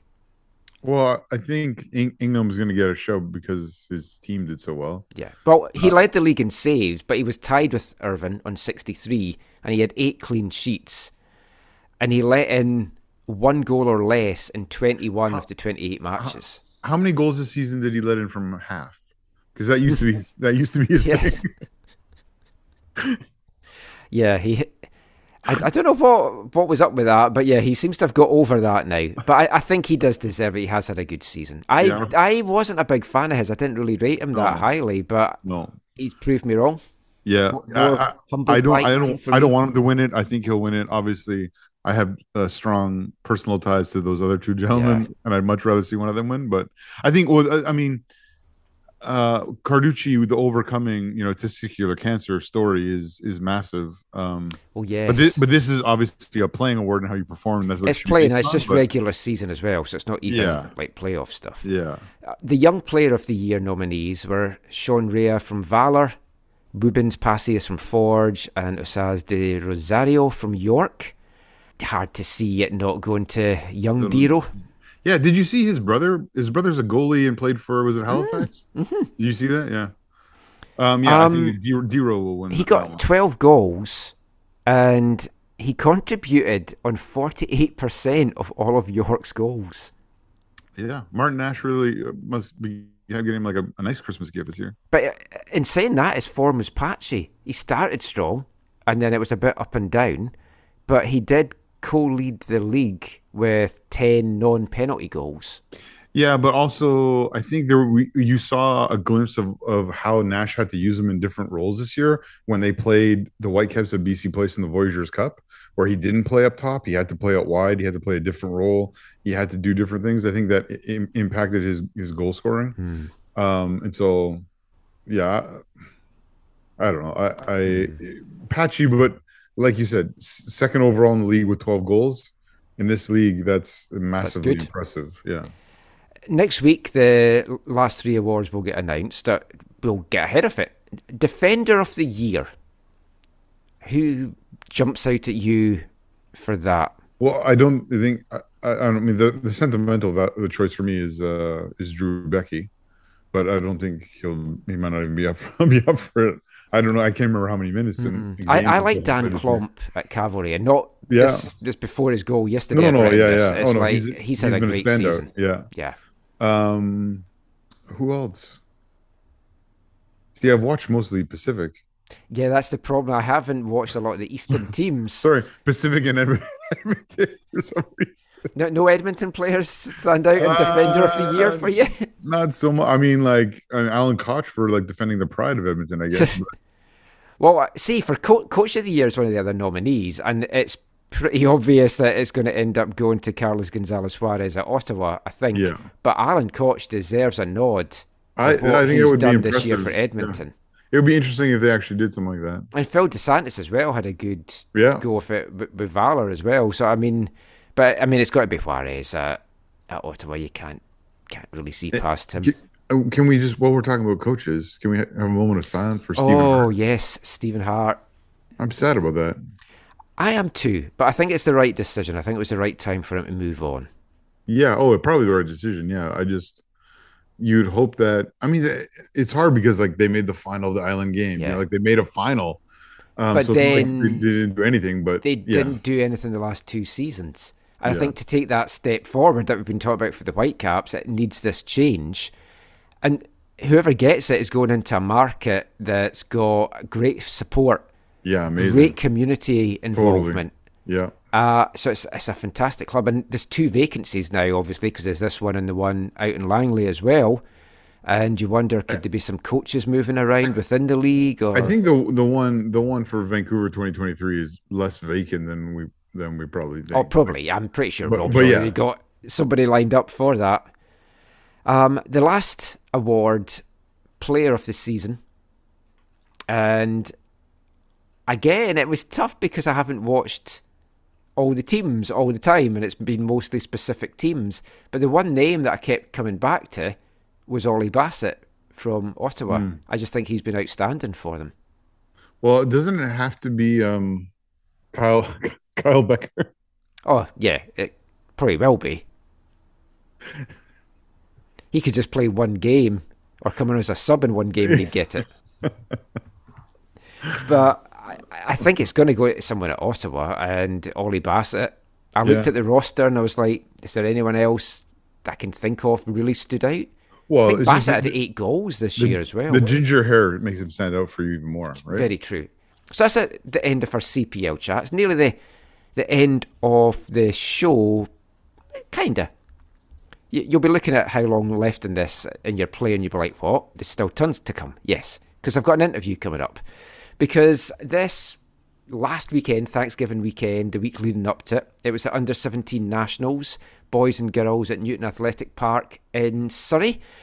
And it was fantastic. I really enjoyed it. I did commentary for 9 games over the 6 days. I worked out at the end of my game last night. I'd done 11 games in 11 days, which is a lot. Some of them were multiple games in a day, but... really enjoyed it. A lot of great young talent across Canada. The two standout teams were the Quebec teams in the boys and the girls section. When I was doing the commentary, by the way, Zach, they had given me, this is what we're going to read out in the pitch. If you want to do any of this in the commentary for the final, feel free to read this about sponsors and stuff. And it was in English and French. And I said, I don't really speak French. Do you want me to do that? And they're like, you could give it a try. So then I read out a bit and the girls like... yeah, just stick to English. My nightmare was that the Quebec teams would do well for my pronunciation, and they both got to the final, of course. And I did, I think, of the 9 games, 5, maybe 6 of them were the Quebec teams. I'm rediscovering my French as I take it through my grade 6 daughter and grade 9 son. Oh. I did German at school, and I said before my oral let me down, as Caitlin regularly tells me. But anyway, we'll quickly move on. The talent that's coming through Quebec soccer just now is phenomenal. On the girls' side, the winning side was Union Lanaudière Sud, and they were the class act of this tournament. A lot of great talent that's already committed to colleges for next fall. And on the boys' side, CS Saint-Laurent, who are celebrating their 40th anniversary year. And to do that, they launched a team in the PLSQ, which will be League One Quebec next year. And in their inaugural season, they just missed the championship by 4 points. And a place in the Canadian Championship would be absolutely fantastic. But the head coach of that team is Maxwell Arhin. And I mentioned at the start that he's been with this group for years. Since they were... I think 2013 altogether, he's been with his group as assistant and then taken over as head coach at under-13s onwards. And he's brought through a lot of talent, including Ishmael Kone. So I had a little chat with him just about the win of these under-17 nationals and also just the rise in Quebec soccer just now. And of course, had to talk to him as well about Ishmael Kone Here's Maxwell Arhin.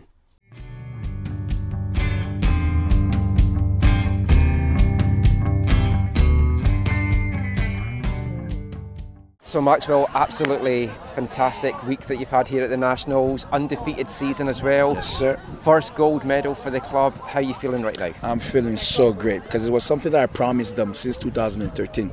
It's actually my fifth time coming here. We started with the 2000 generation, and then went with the 2001 generation, and then 2002 generation, 2004 generation. So with these guys, it's extremely. I'm so happy because we've done. Twice second place, twice third place.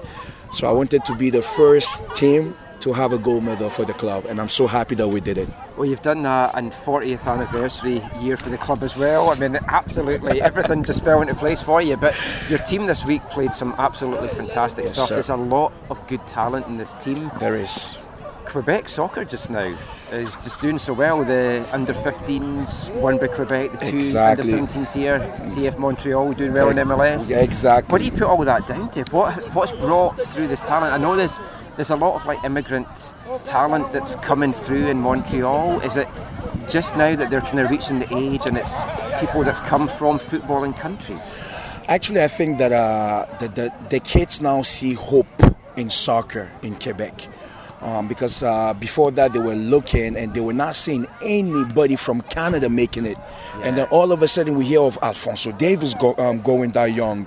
And then there's the other Davies going that young. So the kids started to feel like, oh, okay, they can see it. Actually, our boys were talking about that. The World Cup being in Canada next.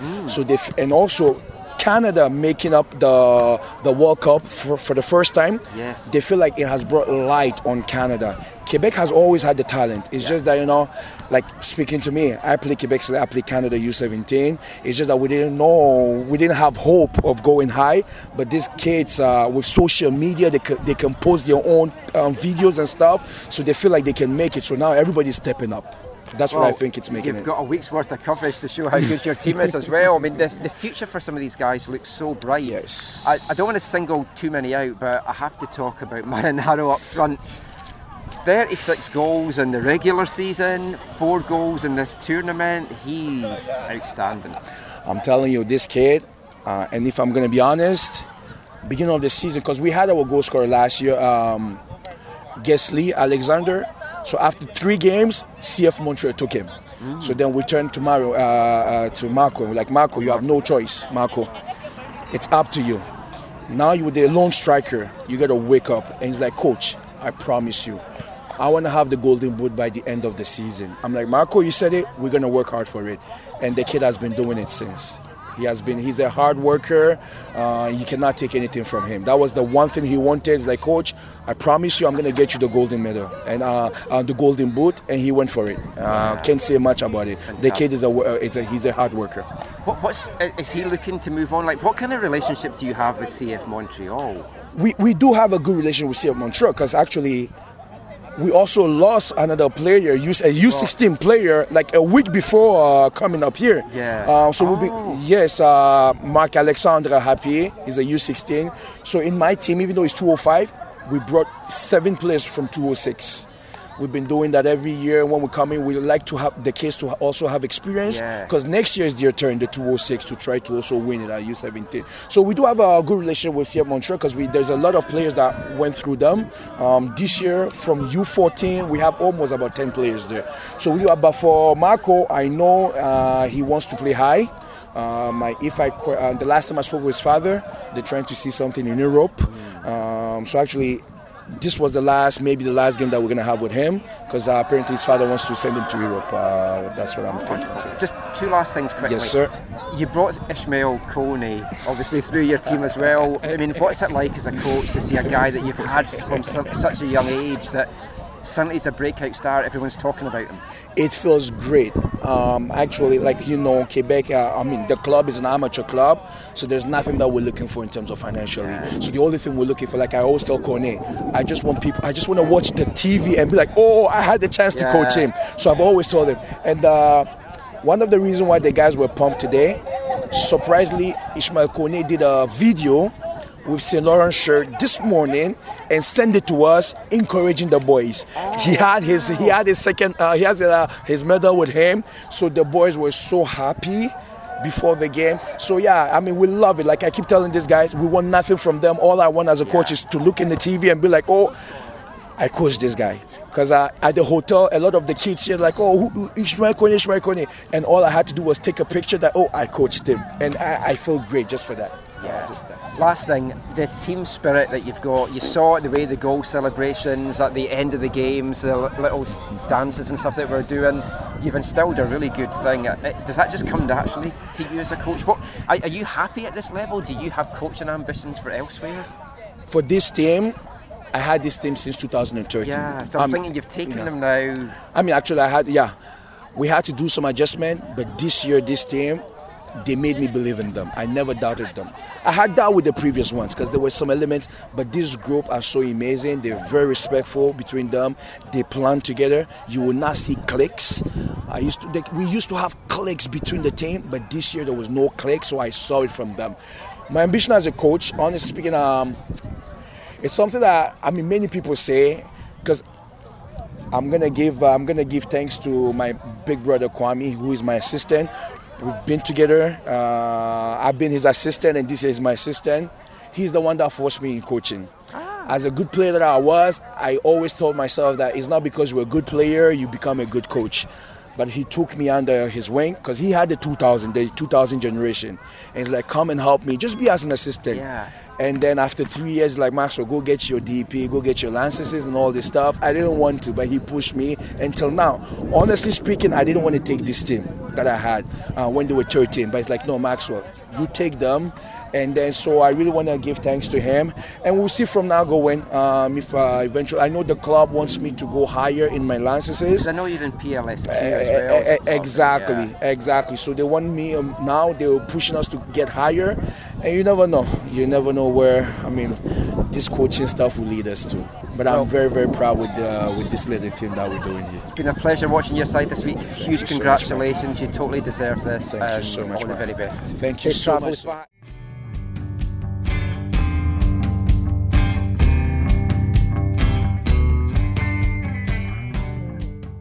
Maxwell Arhin there, head coach of CS Saint Laurent under-17, the U17 Canada Soccer Boys National Champions. But that is it for this episode of the show. Just before we go, Zach, any final thoughts from you? Anything you learned this week? Any goodbyes? Yeah, you can find me on Twitter @ZacharyAM, very occasionally tweeting.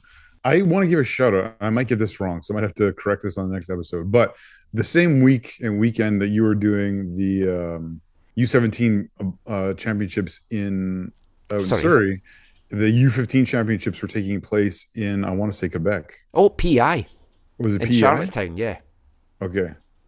And I want to give a shout out to Fusion Football Club. I got to, I know one of the dads of one of the players on the girls' U15 team. And so he was there, and I got to, he sent me the link to they were the same thing that you were doing, the live stream or whatever. Although I don't think there was commentary on this one.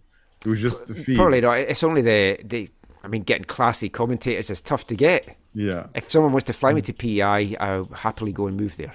But it was really fun to watch, multitask while I was working or doing other things, because I could hear my friend commentating on the game or chanting or singing, supporting his daughter and their team. And so, yeah, shout out to them. I think if I got it right, if I'm getting this all right, I think they came 5th in the nation.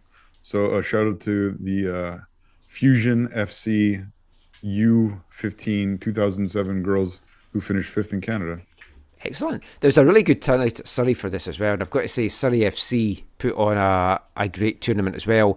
It'll be back at Newton in 2024. It'll be the senior nationals. It'll be the Challenge Trophy. So get out to that one.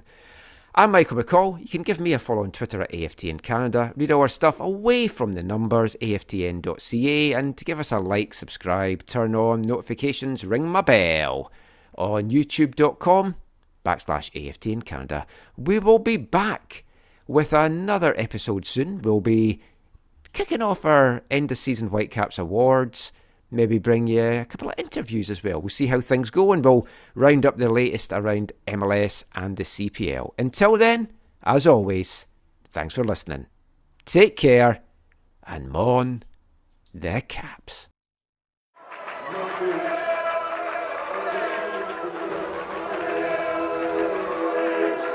Going to your first match is an experience you never forget. The atmosphere of what's going on around the pitch looks beautiful, and you always look and go, wow, I'd love to play here one day. If you get the bug, it's going to stay with you for life.